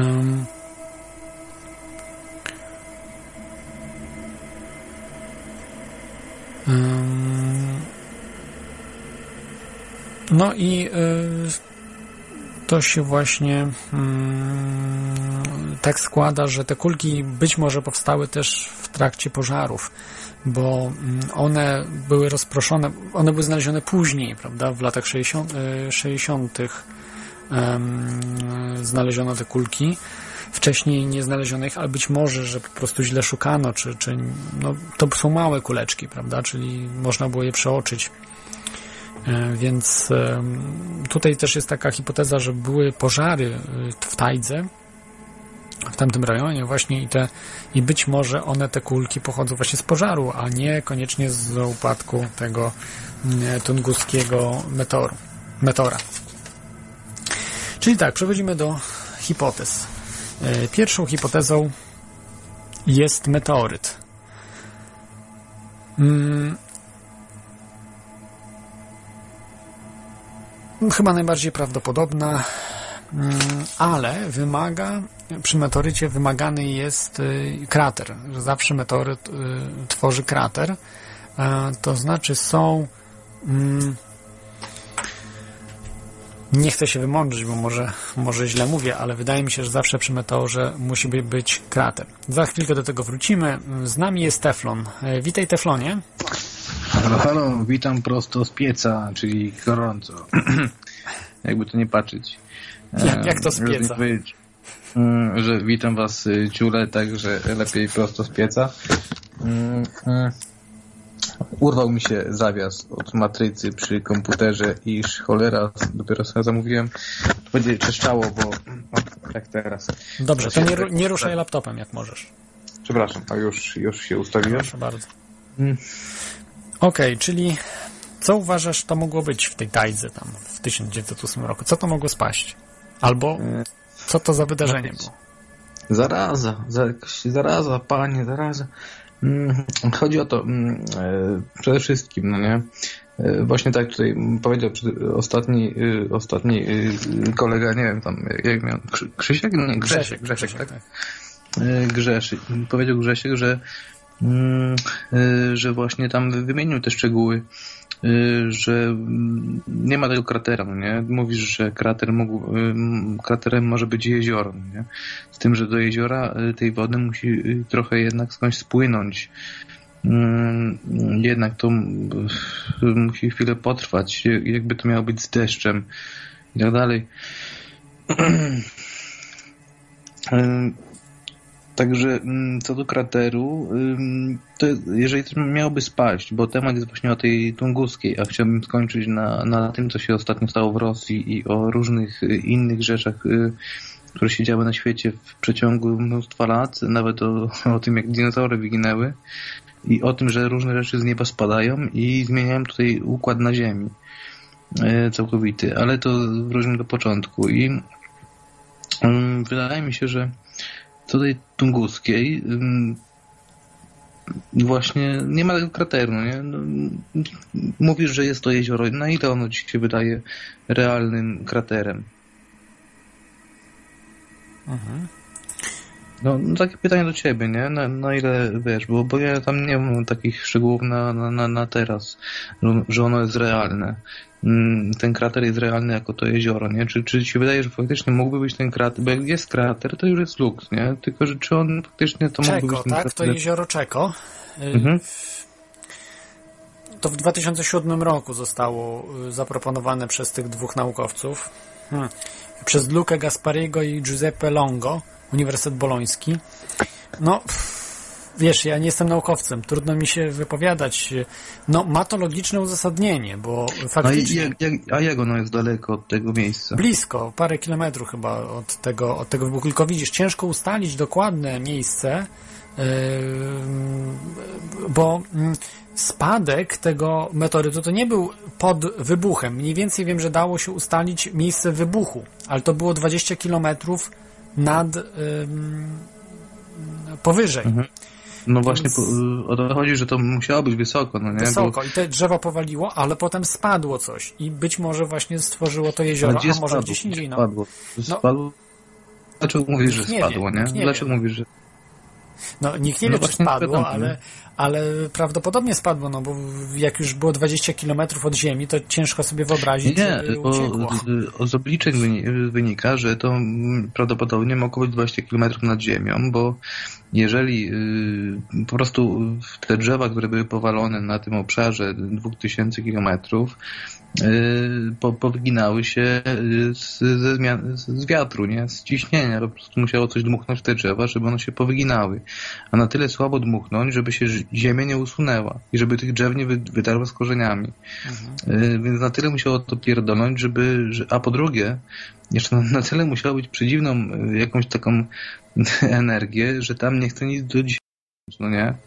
Y, Więc y, co do, więc oprócz tego, że to musiałoby być, y, Chyba rośnie, to myślę, że jest... rośnie, wiem, że rośnie, tylko że tam rośnie słabiej. Słaby, aha. Y, Że, że, że po prostu tam ten teren się do dzisiaj nie, nie jakby po tych prawie, prawie 100 latach do dzisiaj już jeszcze się nie, y, nie, nie zregenerował, tak, że to dalej widać, że tam to jest.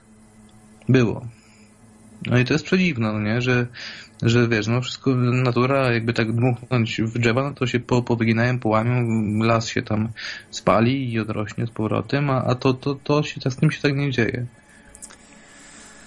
To, Mm, to, to jest jest dziwna sprawa. Trzeba było to bardziej wybadać, prawda? Z now, nowym sprzętem tam pojechać, tylko że koszt wy, wyjazdów w tamte rejony to jest dużo większy niż do Jakucji.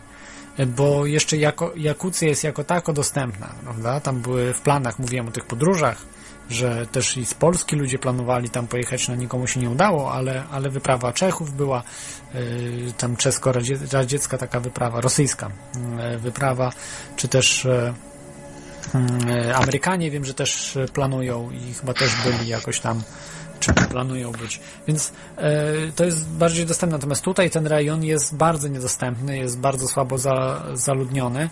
No i tutaj jest, jest pro, problem z tym, żeby to mm, zbadać. Jest, jest naprawdę, naprawdę ciężko. E, I no, koszt jest za duży. Praktycznie wszystkich odstrasza koszt, a zyski. Z... Tam było mnóstwo tych wypraw, prawda? Że, że coś znaleźć Oczywiście, właśnie o to chodzi, że tam już ktoś tam już był, no nie? I Tam było tam kil, kilkanaście pojedzie. czy kilkadziesiąt już ekspedycji w sumie. No, Kilkadziesiąt ekspedycji. to, to, to dzisiaj się już tam nic, nie odkryje cie- ciekawszego niż ci, którzy byli pierwsi, bo ci, co byli pierwsi, to najwięcej, a najlepiej ci, którzy jeszcze robili wywiady z, z ludźmi, którzy jakimikolwiek, którzy to Którzy żyli mogli wtedy, tak. Widzieć i pamiętać, nie? E, To, to, to przede wszystkim, a a dzisiaj no to już zarosło krzukami, ile tam mogło zarosnąć i tyle. Z tym, że tak mówię, że nie, nie do końca to chce tak zarastać.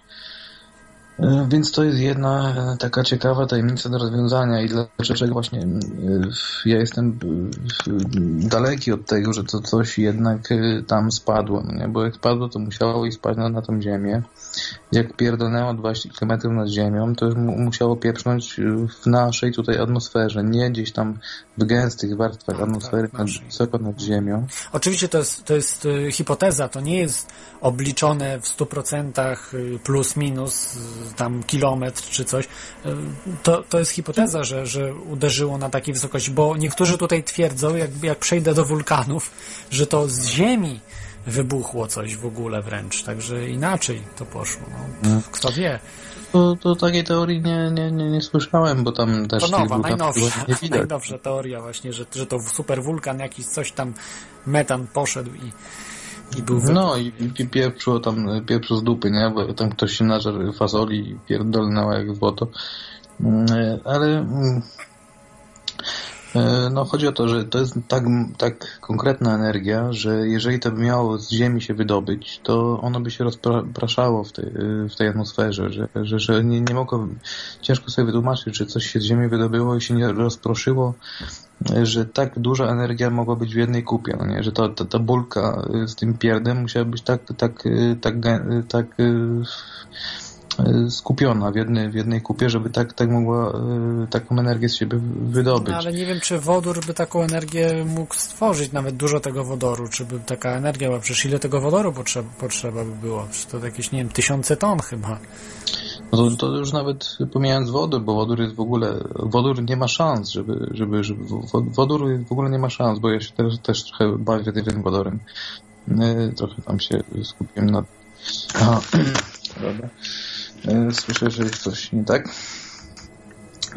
Że skupiłem się nad tym wodorem ostatnio i e, jak ktoś coś podgłośnił, chyba ty. Nie, nie, nie, nic, nic nie podgłaśniam.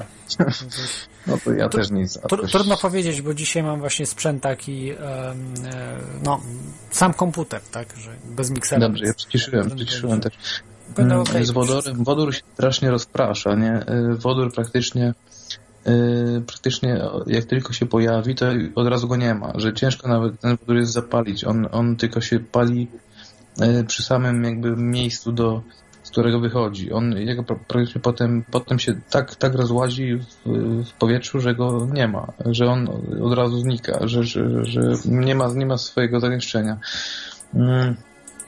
E, Ale dobrze, no to jest jedno, nie? Co do tej tunguskiej, więc y, ja się skłaniam, y, dlaczego cały czas mówię o tym, że y, mało prawdopodobnie jest dla mnie, że coś spadło, bo musiało zrobić dziurę w ziemi. Jakby coś spadało i wybuchło dużo, wy, y, wybuchłoby w atmosferze, to nielogicznie jest dla mnie, dlaczego w tej atmosfe- atmosferze miałoby wybuchać już w, tej rzadkiej atmosferze tutaj dookoła nas. Wszystkie meteoryty, meteoryty meteorów. To są właśnie śmieci. Jak, jak takiego możesz śmie- powtórzyć, bo zablokowało coś, coś wyłączyło na chwilkę.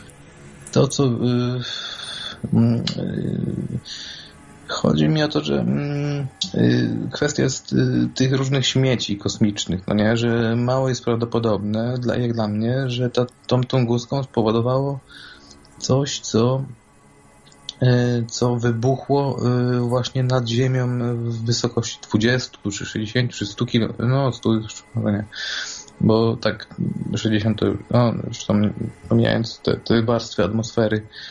Mm, Chodzi o to, że mm, jeżeli coś z nieba przylatuje, to najpierw się napotyka na, na te gęste warstwy atmosfery, w których się tam właśnie spala. I tak jak jest deszcz meteorów, który tam się podziwia, że tam ładnie coś tam świeci, no to jest właśnie to, że lecą jakieś tam ka- kamyki y, od Chucka Norrisa, ktoś tam y, z, z kosmosu gdzieś tam sobie przylatują i one się spalają w tej atmosferze i świecą, no nie? Zwyczajnie. I to są te, te meteory, które tam się spaliły i do Ziemi nie dotarły, bo zwyczajnie y, się spaliły y, od tarcia. Od prędkości, które Jeśli mają. są i od małe, a jeżeli są, mają większą masę, to potrafią uderzyć w ziemię i takie już... Jeżeli mają większą masę, mm, to zauważmy, to zaraz przejdziemy właśnie do tego, co się stało u, ruskich teraz, na, na, na, nad y, Syberią. E, to właśnie tak się dzieje, jak e, dzisiejsza teoria jest tego, co się tam stało, taka, że leciało coś dosyć dużego. Y, y, zaraz można też powiedzieć, skąd się to wzięło i dlaczego akurat teraz. To oczywiście związane jest z tą asteroidą, której nazwę zapomniałem, ale, ale już nieważne. E, chodzi o to, że jeżeli coś już tutaj się pojawi w tej naszej atmosferze, tyle dużego, które widać było na tych, na tych filmikach, bo tam widocznie wszyscy mają te kamerki w aucie, żeby bo tam są takie ja już tam na forum wyczytałem, że dla, skąd się wzięły te filmiki zawsze z, z auta, no nie? I tak mnie zaciekawiło, że skąd to jest. I dla nich to jest jedyne rozwiązanie, żeby, żeby się ustrzec z mandatu albo po prostu czegoś takiego, że, że, że po prostu policja jest tak y, skorumpowana, że cię zatrzyma i powie, że trzeba im zapłacić. No nie? I oni mają na kamerce, że nie ma im za zapłacić. Nie, chcą, nie przyjmują mandatu i mają udokumentowane, że jechali zgodnie z prawem. No? I po to mają y, tak dużo jest tych kam kamer tam u nich w aucie. No, ale nie wiem. Dobra, idę dalej. No powiedz coś, bo już się zagadałem, żebym coś sobie od, pooddychał. Mhm. Także, no, czyli skłaniasz się, że to mogła być właśnie jakaś kometa. No, co do tego, co do tego, tego właśnie, no, tego, co, co tam nad tymi ruskimi świeciło ostatnio, to prawdopodobnie to były właśnie jakieś takie kamienie, które, bo jeżeli jest duży meteor, no nie, jeżeli jest du, duży kamień, który leci przez, przez przestrzeń kosmiczną, to przede wszystkim on jeżeli w, ma tą dużą masę, to masz też grawitację i ściąga do siebie mniejsze kamienie, które też koło niego lecą. I lecą przed nim, i lecą za nim. E, I one, oprócz tego, że ten największy halo, halo? dostrzec i obliczyć, którędy on przyleci i Ziemię ominie. No nie? Mhm. Tak było. Znaczy z kometą chodziło mi o tą wcześniejszą, czyli o Tunguską, 1908 a, a. rok. No bo tutaj to raczej kometa na pewno nie, bo komety są większe z reguły, więc, mhm. więc to, to, to raczej odpada. Tutaj to mógł być jakiś meteor, ale asteroida się nazywała DA14 i naukowcy twierdzą, że nic nie miała wspólnego z tymi tam tutaj meteorytami, które spadały w różnych mhm. stronach świata. No oczywiście tam naukowcy mogą sobie różne rzeczy opowiadać, y, ale, ale po prostu no, statystycznie stało się to w tym momencie, gdzie, gdzie ta asteroida mm, przelatywała niedaleko i no i trzeba to jakoś po prostu zwyczajnie statystycznie wiązać, że to jedno z drugim jest związane, bo, bo, bo to się nie zdarzyło wcześniej ani później, tylko na... Mhm. Oczywiście, oczywiście. To po prostu naukowcy udają y, takich no, nieumiałków, żeby nie, nie stwarzać paniki. E, tak, tak mi się wydaje układ, żeby, żeby nie, nie, ludzie nie panikowali, bo tak naprawdę mm, już pomijając to, czy, czy mają tą broń do zniszczenia asteroidy, czy, czy nie mają, ale sądzę, że nie mają, że, że tak naprawdę y, ludzie są bez broni, bo nawet jeżeli uszkodzić taką asteroidę, rozbić na mniejsze kawałki, to wcale nie jest lepiej, bo wtedy uderzy w więcej miejsc, więc miejsc zniszczy. No niekoniecznie, wiesz, bo dlatego, że jeżeli wysoko to jest, to ono się w tej atmosferze spali, no nie? że na wiesz, no zależy jak duży jest. Jak masz półkilometrową skałę, to zmniejszysz, ale za to możesz więcej miast zniszczyć. Tak, tylko jedno miasto się zniszczy. No, kwestia jest taka, że, y, że wiesz, jak się na przykład y, promy kosmiczne gdzieś tam się jakieś płytkami obkłada, nie wiadomo czego, żeby żeby właśnie to żelazo y, się nie roztopiło, no nie? A zwykle tam promy są gdzieś tam z jakiegoś żelaza, aluminium i dookoła mają jakieś tam obłożenie. I tak samo jest z, z tymi kamieniami, one są głównie z żelaza robione. Jeżeli takie żelazo na tyle się nagrzeje, że, że, że, że po prostu e, się po prostu topi nie? W, w tej atmosferze i, i, się rozpada na, na małe części. Jak się tak, tak nagrzeje całość, to się rozleci na małe kropelki i i te kropelki się wytopią w chuj i, no, i nie spadną Zależy jak duży jest. Jak jest za duży, to niestety może być nieciekawie, bo nie zdąży się stopić i niestety uderzy wtedy. Mm, no, nie wiem, to, to bym się, to bym, to, to nie jest takie, według mnie to nie jest takie, jeżeli by rozwalić kamień na małe kawałeczki i puścić, wiesz, mhm wodę to dużo, dużo szybciej się rozpuszczą. No, wiesz, jedna, jedna bryłka cukru, załóżmy wielka, taki kawał cukru się rozpuści wolniej niż malutkie kawałeczki cukru, no, na przykład, nie? No tak, no na szczęście się nic nie stało, więc, więc faktycznie nie mieliśmy się czego bać, ale w przyszłości na pewno coś może być. Także no nie... Tak, tak, y, oczywiście. I jeszcze chciałem jedno dość ważne powiedzieć. Że słuchajcie, moi drodzy kochani, najważniejsze. Czego się możemy spodziewać?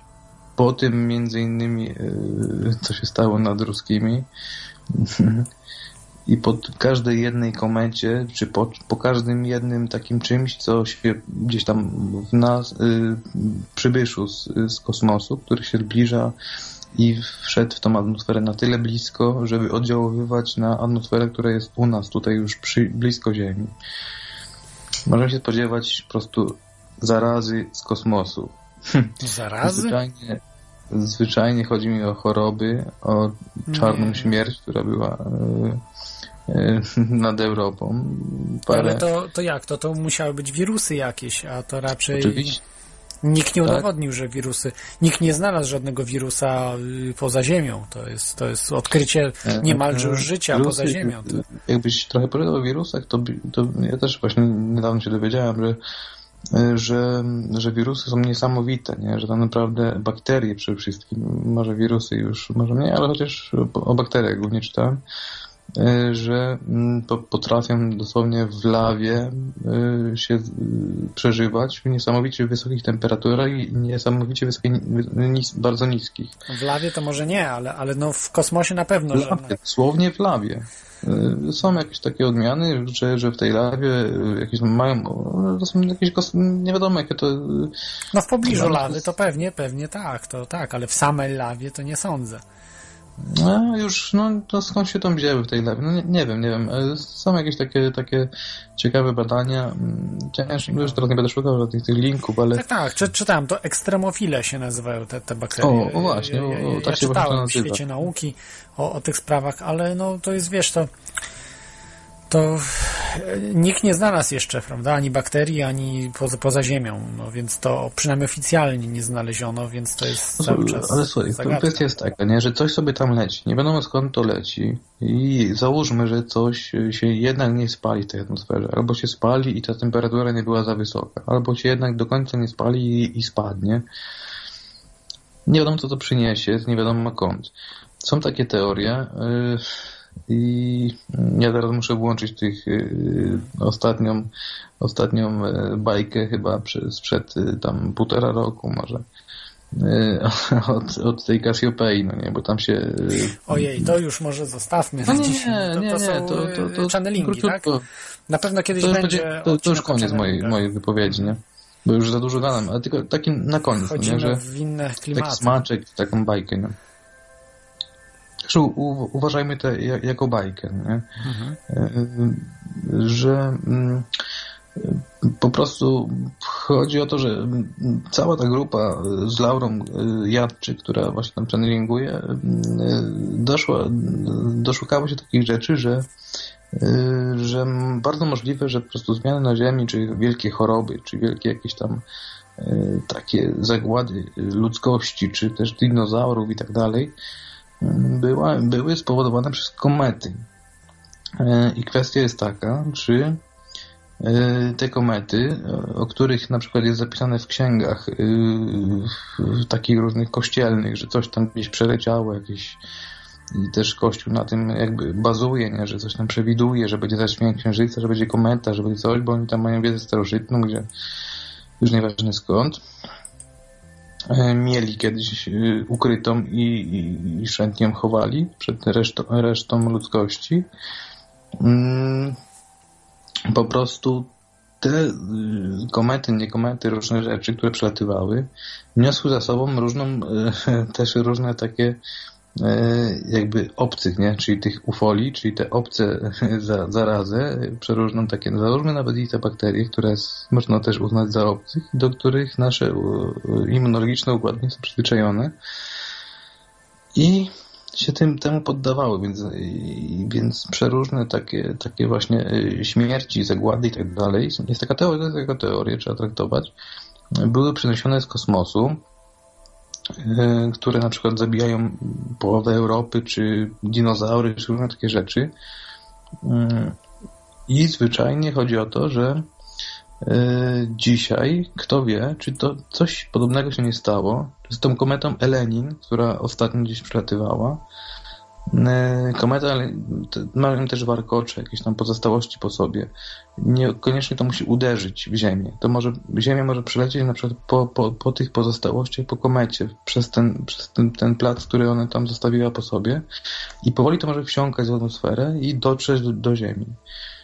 E, I kto wie, mm, czy tak właśnie nie jest, że na przykład y, tak, nie czeka Ziemię jakaś następna y, następna zaraza. Zaraza. takie- No nie ma, nie ma, wiesz, dowodów na to. No cie- ciekawa sprawa. To myślę na zupełnie inną audycję.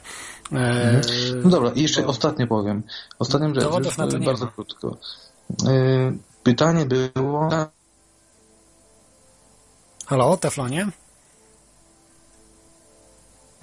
Jeszcze raz? Jeszcze raz, tak, coś, się- coś się zepsuło. Coś Hmm? się E. Pytanie było y, do tych Cassiopean. Jak, te, jak się, e, przed tym ustrzec, no nie? Więc przede wszystkim dieta. E, Z tym, że jeszcze raz powiem, że Cassiopeanie to jest bardzo stronnicze, bo, bo, bo to chodzi o, o to, że odbiornik, odbiornikiem jest człowiek.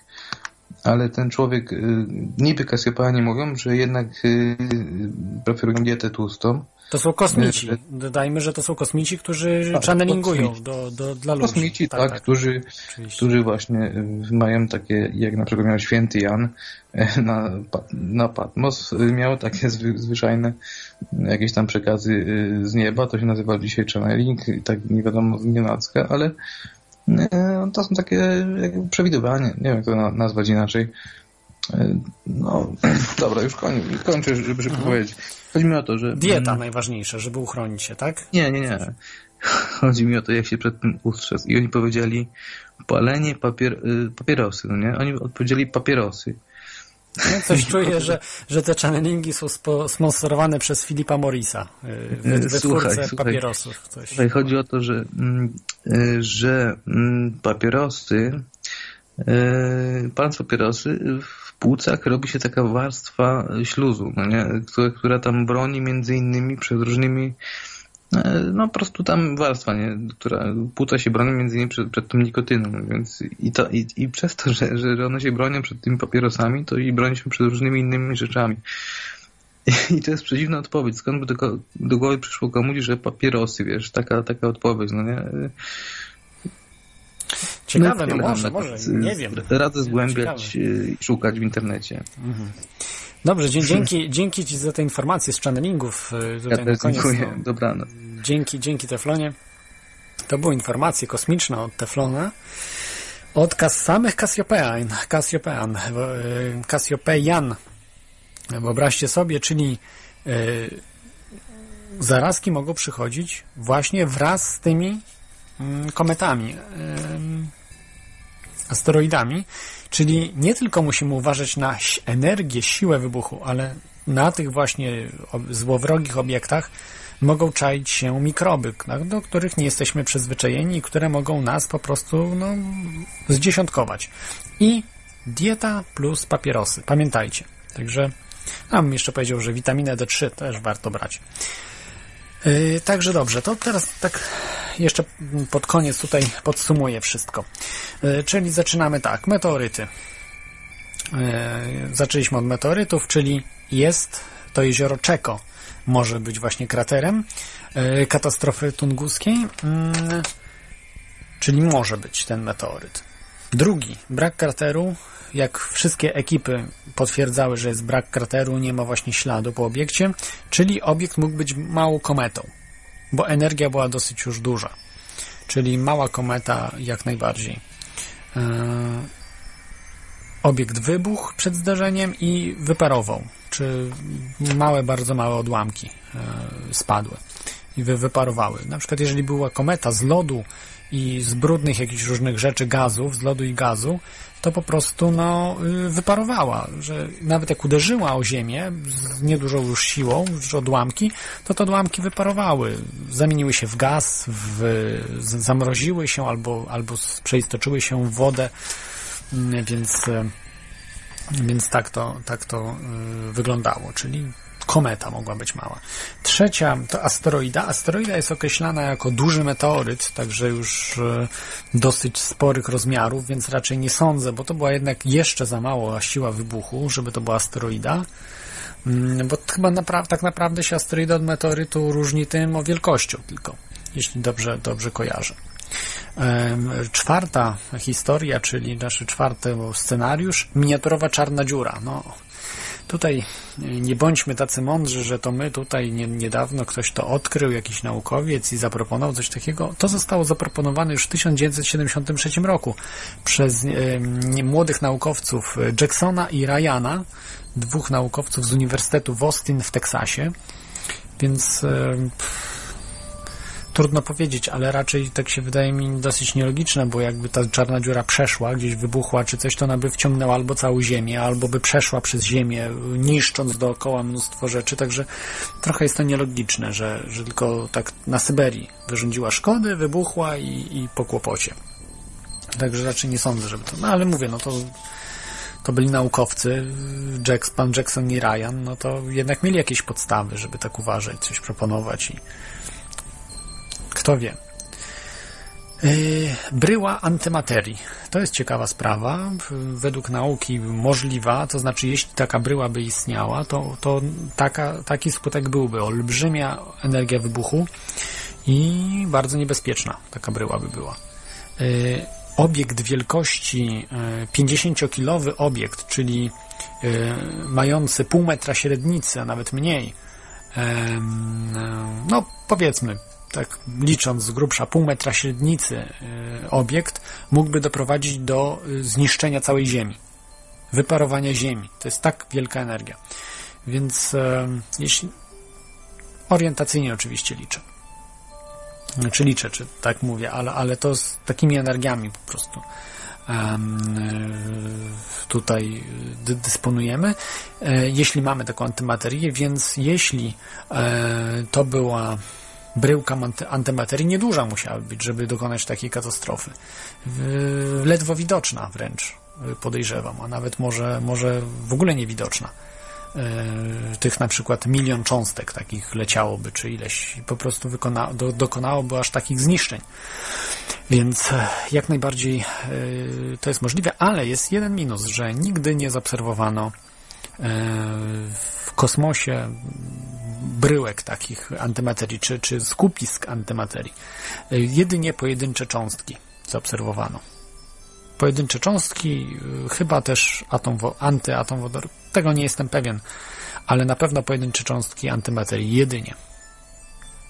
Kolejna, historia, kolejna y, możliwość to jest wybuch metanu lub bomby wulkanicznej. O tym wspominałem. Niejaki pan Jason Phillips Morgan y, z Cornell University zaproponował, że coś takiego jest możliwe, że wybuch wulkanu jako bomby, y, co powoduje mm, powstanie olbrzymiej energii i właśnie no, nie ma krateru, to do siebie też ma, że nie ma krateru, ale, ale jednak jednak jest no, potężne zniszczenia są. Potężne zniszczenia.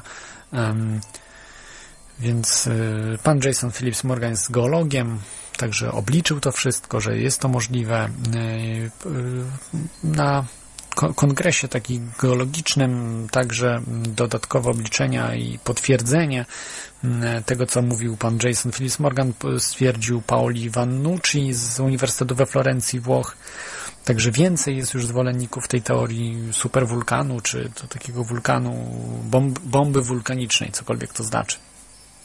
Związane to jest chyba z metanem, właśnie z jakimiś gazami, z jakimiś wybuchami. Dziwne rzeczy. Siódma sprawa to jest gigantyczny piorun kulisty. No, jest to już chyba mocno absurdalna sprawa, bo nawet bardzo rzadkie zjawisko, ale nawet obserwowane pioruny kuliste nie mają aż takiej energii. One raczej pobierają energię z zewnątrz, więc musiałoby jakieś inne zjawisko zasilić taki piorun że, żeby on wybuchł, jest to niespotykane, bo nawet wielkie, duże, metrowe i większe pioruny kuliste nie mają dużej energii. To one mają dużo mniejszą energię niż zwykłe pioruny. Więc, a tu potrzeba było czegoś większego niż energia piorunu, czy wielu piorunów. To, to, to jest trochę niewyobrażalne. Nigdy czegoś takiego nie zaobserwowano i raczej, raczej, raczej to nie to. E, ósma sprawa, katastrofa statku pozaziemskiego. No, są nawet naukowcy, jest e, pan doktor Yuri Łabwin, mm, swoje różne takie barwne teorie opowiada, że obcy wręcz poświęcili swoje życie, aby ratować Ziemię. Po prostu mieli katastrofę statku, to znaczy awarię statku i doprowadzili do wybuchu statku, czy do tak, żeby nie dotarł do, do Ziemi, bo spowodowałby wielki wybuch właśnie antymaterii, że ta antymateria by się połączyła z materią i mogło to spowodować mm, no, wielkie konsekwencje, zniszczenie całej Ziemi, więc poświęcili siebie. Nie wiem skąd w ogóle on twierdzi, że on dokopał się, wykopał ten statek, w ogóle resztki tego statku gdzieś tam, coś, jakieś zupełnie absurdalne rzeczy. Nie wiem, no trochę brak słów. Może to jest jakaś, jakaś um, można powiedzieć, odwrócenie uwagi od czegoś ważniejszego. Często się wypuszcza takich, takich ludzi um, za pieniądze to robił, albo żeby sławy uzyskać. Nie wiem, no taka sława to raczej na, dla naukowca to nie jest nic e, no, poszukiwanego, bym powiedział. Bo robienie z siebie jakiegoś oszołoma kompletnego, no to nie jest chyba dobra sprawa. No ale teoria jest ciekawa, że, że statek kosmiczny, tam antymateria była no, no, w tym statku i on po prostu wybuchł. Kolejna sprawa to jest promień laserowy wysłany przez kosmitów. To już brak słów. W jakim celu wysyłali ten promień kosmiczny? Nie wiem. No, wiadomo, statki UFO są faktem. Kosmici są faktem, ale kosmici się nie zachowują jak e, pijani ludzie. E, ze względu na to, że mają wyższy poziom świadomości, wyższy poziom nawet powiedzmy, że jeżeli e, wychodzą w jakieś inne światy, starają się być mm, po sobie sprzątać, czy no, nie zostawiać po sobie śmieci, działać po prostu w życiu sensownie.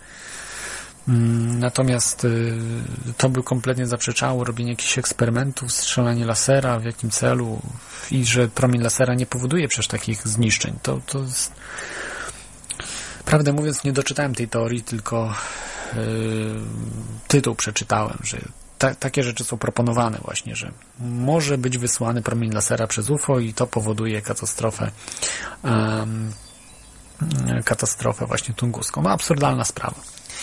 Także odrzucamy. Dziesiąta sprawa y, to jest e, dziesiąta kwestia, znaczy dziesiąta, dziesiąty scenariusz, to jest broń przechwytująca niewybuchy nuklearne. Pytanie, no, przez kogo zrobione i po co i jakie wybuchy nuklearne? W 1908 roku, w 1908 roku nie było mowy o żadnej broni nuklearnej.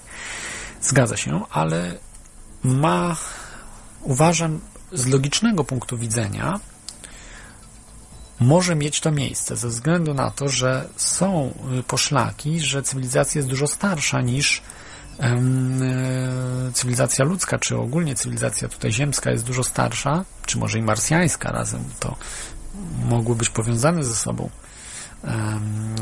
planety, że być może miało ładunki nuklearne, że dużo bardziej była rozwinięta. Wystarczy mm, podać Maharabatę, czy, mm, czy, czy inne wedyjskie różne księgi, gdzie są opisane wojny bogów, którzy są śmiertelni, którzy dysponują jakimiś e, palącymi broniami, jakimiś wybuchającymi jak słońce. Przypomina to po prostu opisy ładunków nuklearnych i wojen jądrowych. Także jest to bardzo ciekawa sprawa, że mm, być może mm, to były opisy wcale nie kosmitów, a y, cywilizacji i niekoniecznie pozaziemskich, a jak najbardziej po prostu y, ziemsko-marsjańskich. No kto wie, jaka, jaka jest tym prawda. Być może były po prostu prymitywne ludy, tak jak dzisiaj też odnajdujemy w Amazonii y, ludy, które nigdy nie widziały białego człowieka, w ogóle nigdy nie widziały cywilizacji, tej, którą my mamy. E, do dzisiaj się to zdarza. Ostatni raz, to nie wiem, 10 lat temu, czy kilkanaście lat temu to się zdarzyło. Naprawdę, to są, to są jeszcze, już w XXI wieku takie rzeczy się zdarzają, że się odkrywa nowe, mm, nie, niespotykane, niespotkane wcześniej plemiona. E, jeszcze są takie miejsca na Ziemi. Coraz mniej ich jest, ich jest oczywiście, ale, ale to się zdarza. I yy, w tym sensie ma to sens. Jeżeli byłaby taka stworzona mm, jakby broń przeciwdziałająca tym wybuchom jądrowym, no to mo mogłoby mieć na przykład taki efekt, że na 20 kilometrach powiedzmy ona jest zniszczona. Oczywiście jest to bardzo, bardzo mało prawdopodobne. Poza tym musiałby być dalej spisek rozwinięty, że w tej chwili na orbicie powinny te pozostałości być, no a one nie są obserwowane, przynajmniej oficjalnie nikt o nich nie mówi. Więc dalej mogły być utajniane zupełnie, jeśli, e, jeśli ta teoria byłaby prawdziwa. Dlatego czyni tą teorię mało prawdopodobną. Ale ciekawa, bardzo ciekawa, e, bo e, no jest logiczna, ale nie ma, bym powiedział, dowodów na to, takich jakichkolwiek. Więc na UFO mamy dowody, tak? Są odciśnięcia na przykład w, w ziemi, są relacje świadków, zdjęcia, wideo nawet, są dokumenty wojskowe i tak dalej, tak dalej, obserwacje radarowe, mnóstwo tego wszystkiego jest. Natomiast tutaj, w tej broni nawet ziemian czy obcych, trudno powiedzieć, ale tej przeciwko atomowej, która się objawiła w 1908 roku, no nie ma, nie ma, dlatego, dlatego na razie też nie można jej traktować poważnie. Zabawy Nikoli Tesli z elektrycznością, no tu jest jest to dosyć prawdopodobne, w tym sensie, że Tesla, ja na przykład wierzę w to, że potrafił przesyłać e, prąd e, bez kabli na duże odległości. Z małymi stratami. Wierzę, wierzę w to, bo po prostu to był e, człowiek wyprzedzający, no, myślę, że spokojnie setki lat w swoich ideach i wyobraźni. To był taki Leonardo da Vinci, który potrafił przewidywać, projektować rzeczy, których nigdy wcześniej nigdzie nie widział i e, robić, rozwiązywać te problemy bardzo szybko, gdzie tysiące ludzi głowiły się nad tym i nie potrafiły e, czegoś rozwiązać. On siadał i rozwiązywał to. I wierzę w to, że, e, że on to zrobił.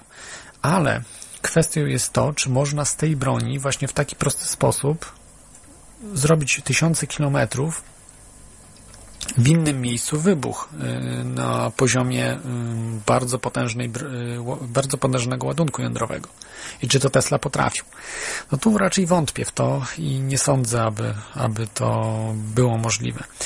Czyli przesyłanie energii na odległość tak, ale zrobienie z tego ładunku i jeszcze zrobienie, no też nie chcę mi się wierzyć, że po prostu ryzykowałby Tesla tego typu eksperymenty z życiem ludzkim, bo przecież musiał sobie zdawać sprawę, że mógł kogoś zabić.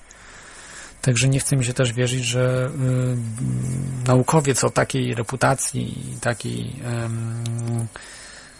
y, no można powiedzieć takiej y, empatii jednak, y, że coś takiego by zrobił, tak nieodpowiedzialnego. No ra, raczej, raczej jestem nie jestem zwolennikiem tego.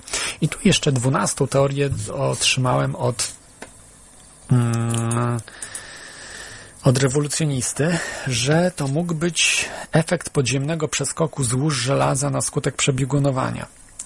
E, że taki efekt mógłby spowodować rozgrzanie się terenu bez żadnych kraterów. I że zwróćmy uwagę, że właśnie na, na tym terenie obecnie jest magnetyczny biegun północny a w, tysiąc, w 1900 roku nie był. Nie wiem tego, ale jeżeli to jest prawda, no to jest, e, jest dosyć ciekawa sprawa. Dobrze, to chyba dzisiaj, na dzisiaj już tyle. Także wybaczcie, że może nie, było, nie była audycja tak super przygotowana, ale niestety miałem kłopoty ze sprzętem, także dziękuję jeszcze raz bardzo Wam, tutaj wszystkim sponsorom. W tej chwili postaram się, będą duże zmiany. Jeżeli chcecie wpłacać, będzie teraz opcja wybrania na jaki cel, bo jeszcze powiedzmy zbieram na komputer e, do końca, bo jeszcze chciałbym jedną kartę dźwiękową kupić, lepszą trochę, ale to no już tak będę kończył z komputerem, bo ze swoich tak dołożyłem, więc, więc jest ok, jest, pracuje. W tej chwili właśnie zbieram, no niestety na mikser, ale to jeszcze jakoś się myślę, że obędę bez miksera, ale niestety na razie potrzebuję mm, na serwer zbieram, na serwer, bo muszę się przenosić, mam jeszcze nie, nie, nie dużo czasu zostało, żeby do, do y, przeniesienia całego serwisu Teorii Chaosu, no jeżeli nie uda się, no to Będę musiał z, z, własnych pieniędzy wysłupać, więc może to trochę potrwać. Mam nadzieję, że nie zniknie w, yy, z sieci od razu.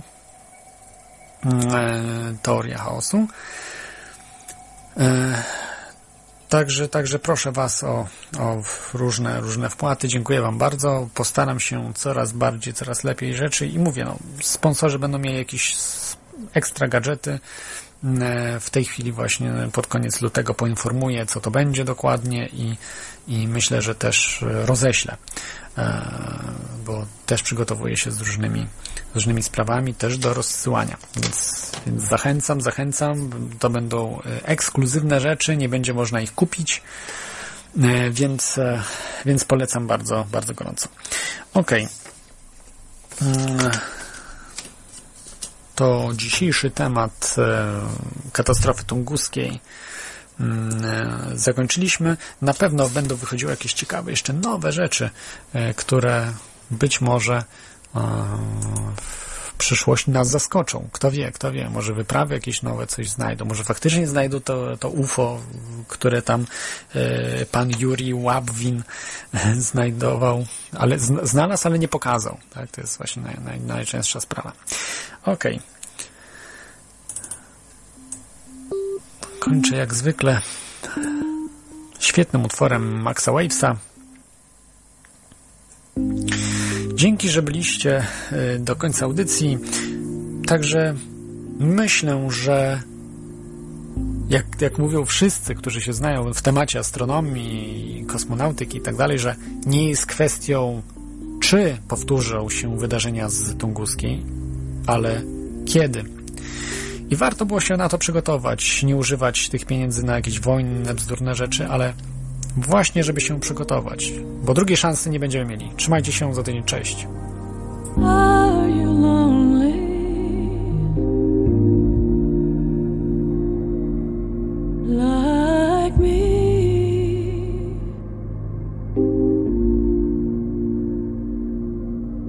There's no one around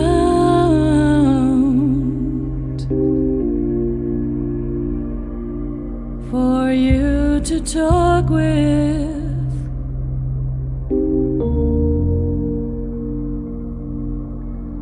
Do you talk to the tree?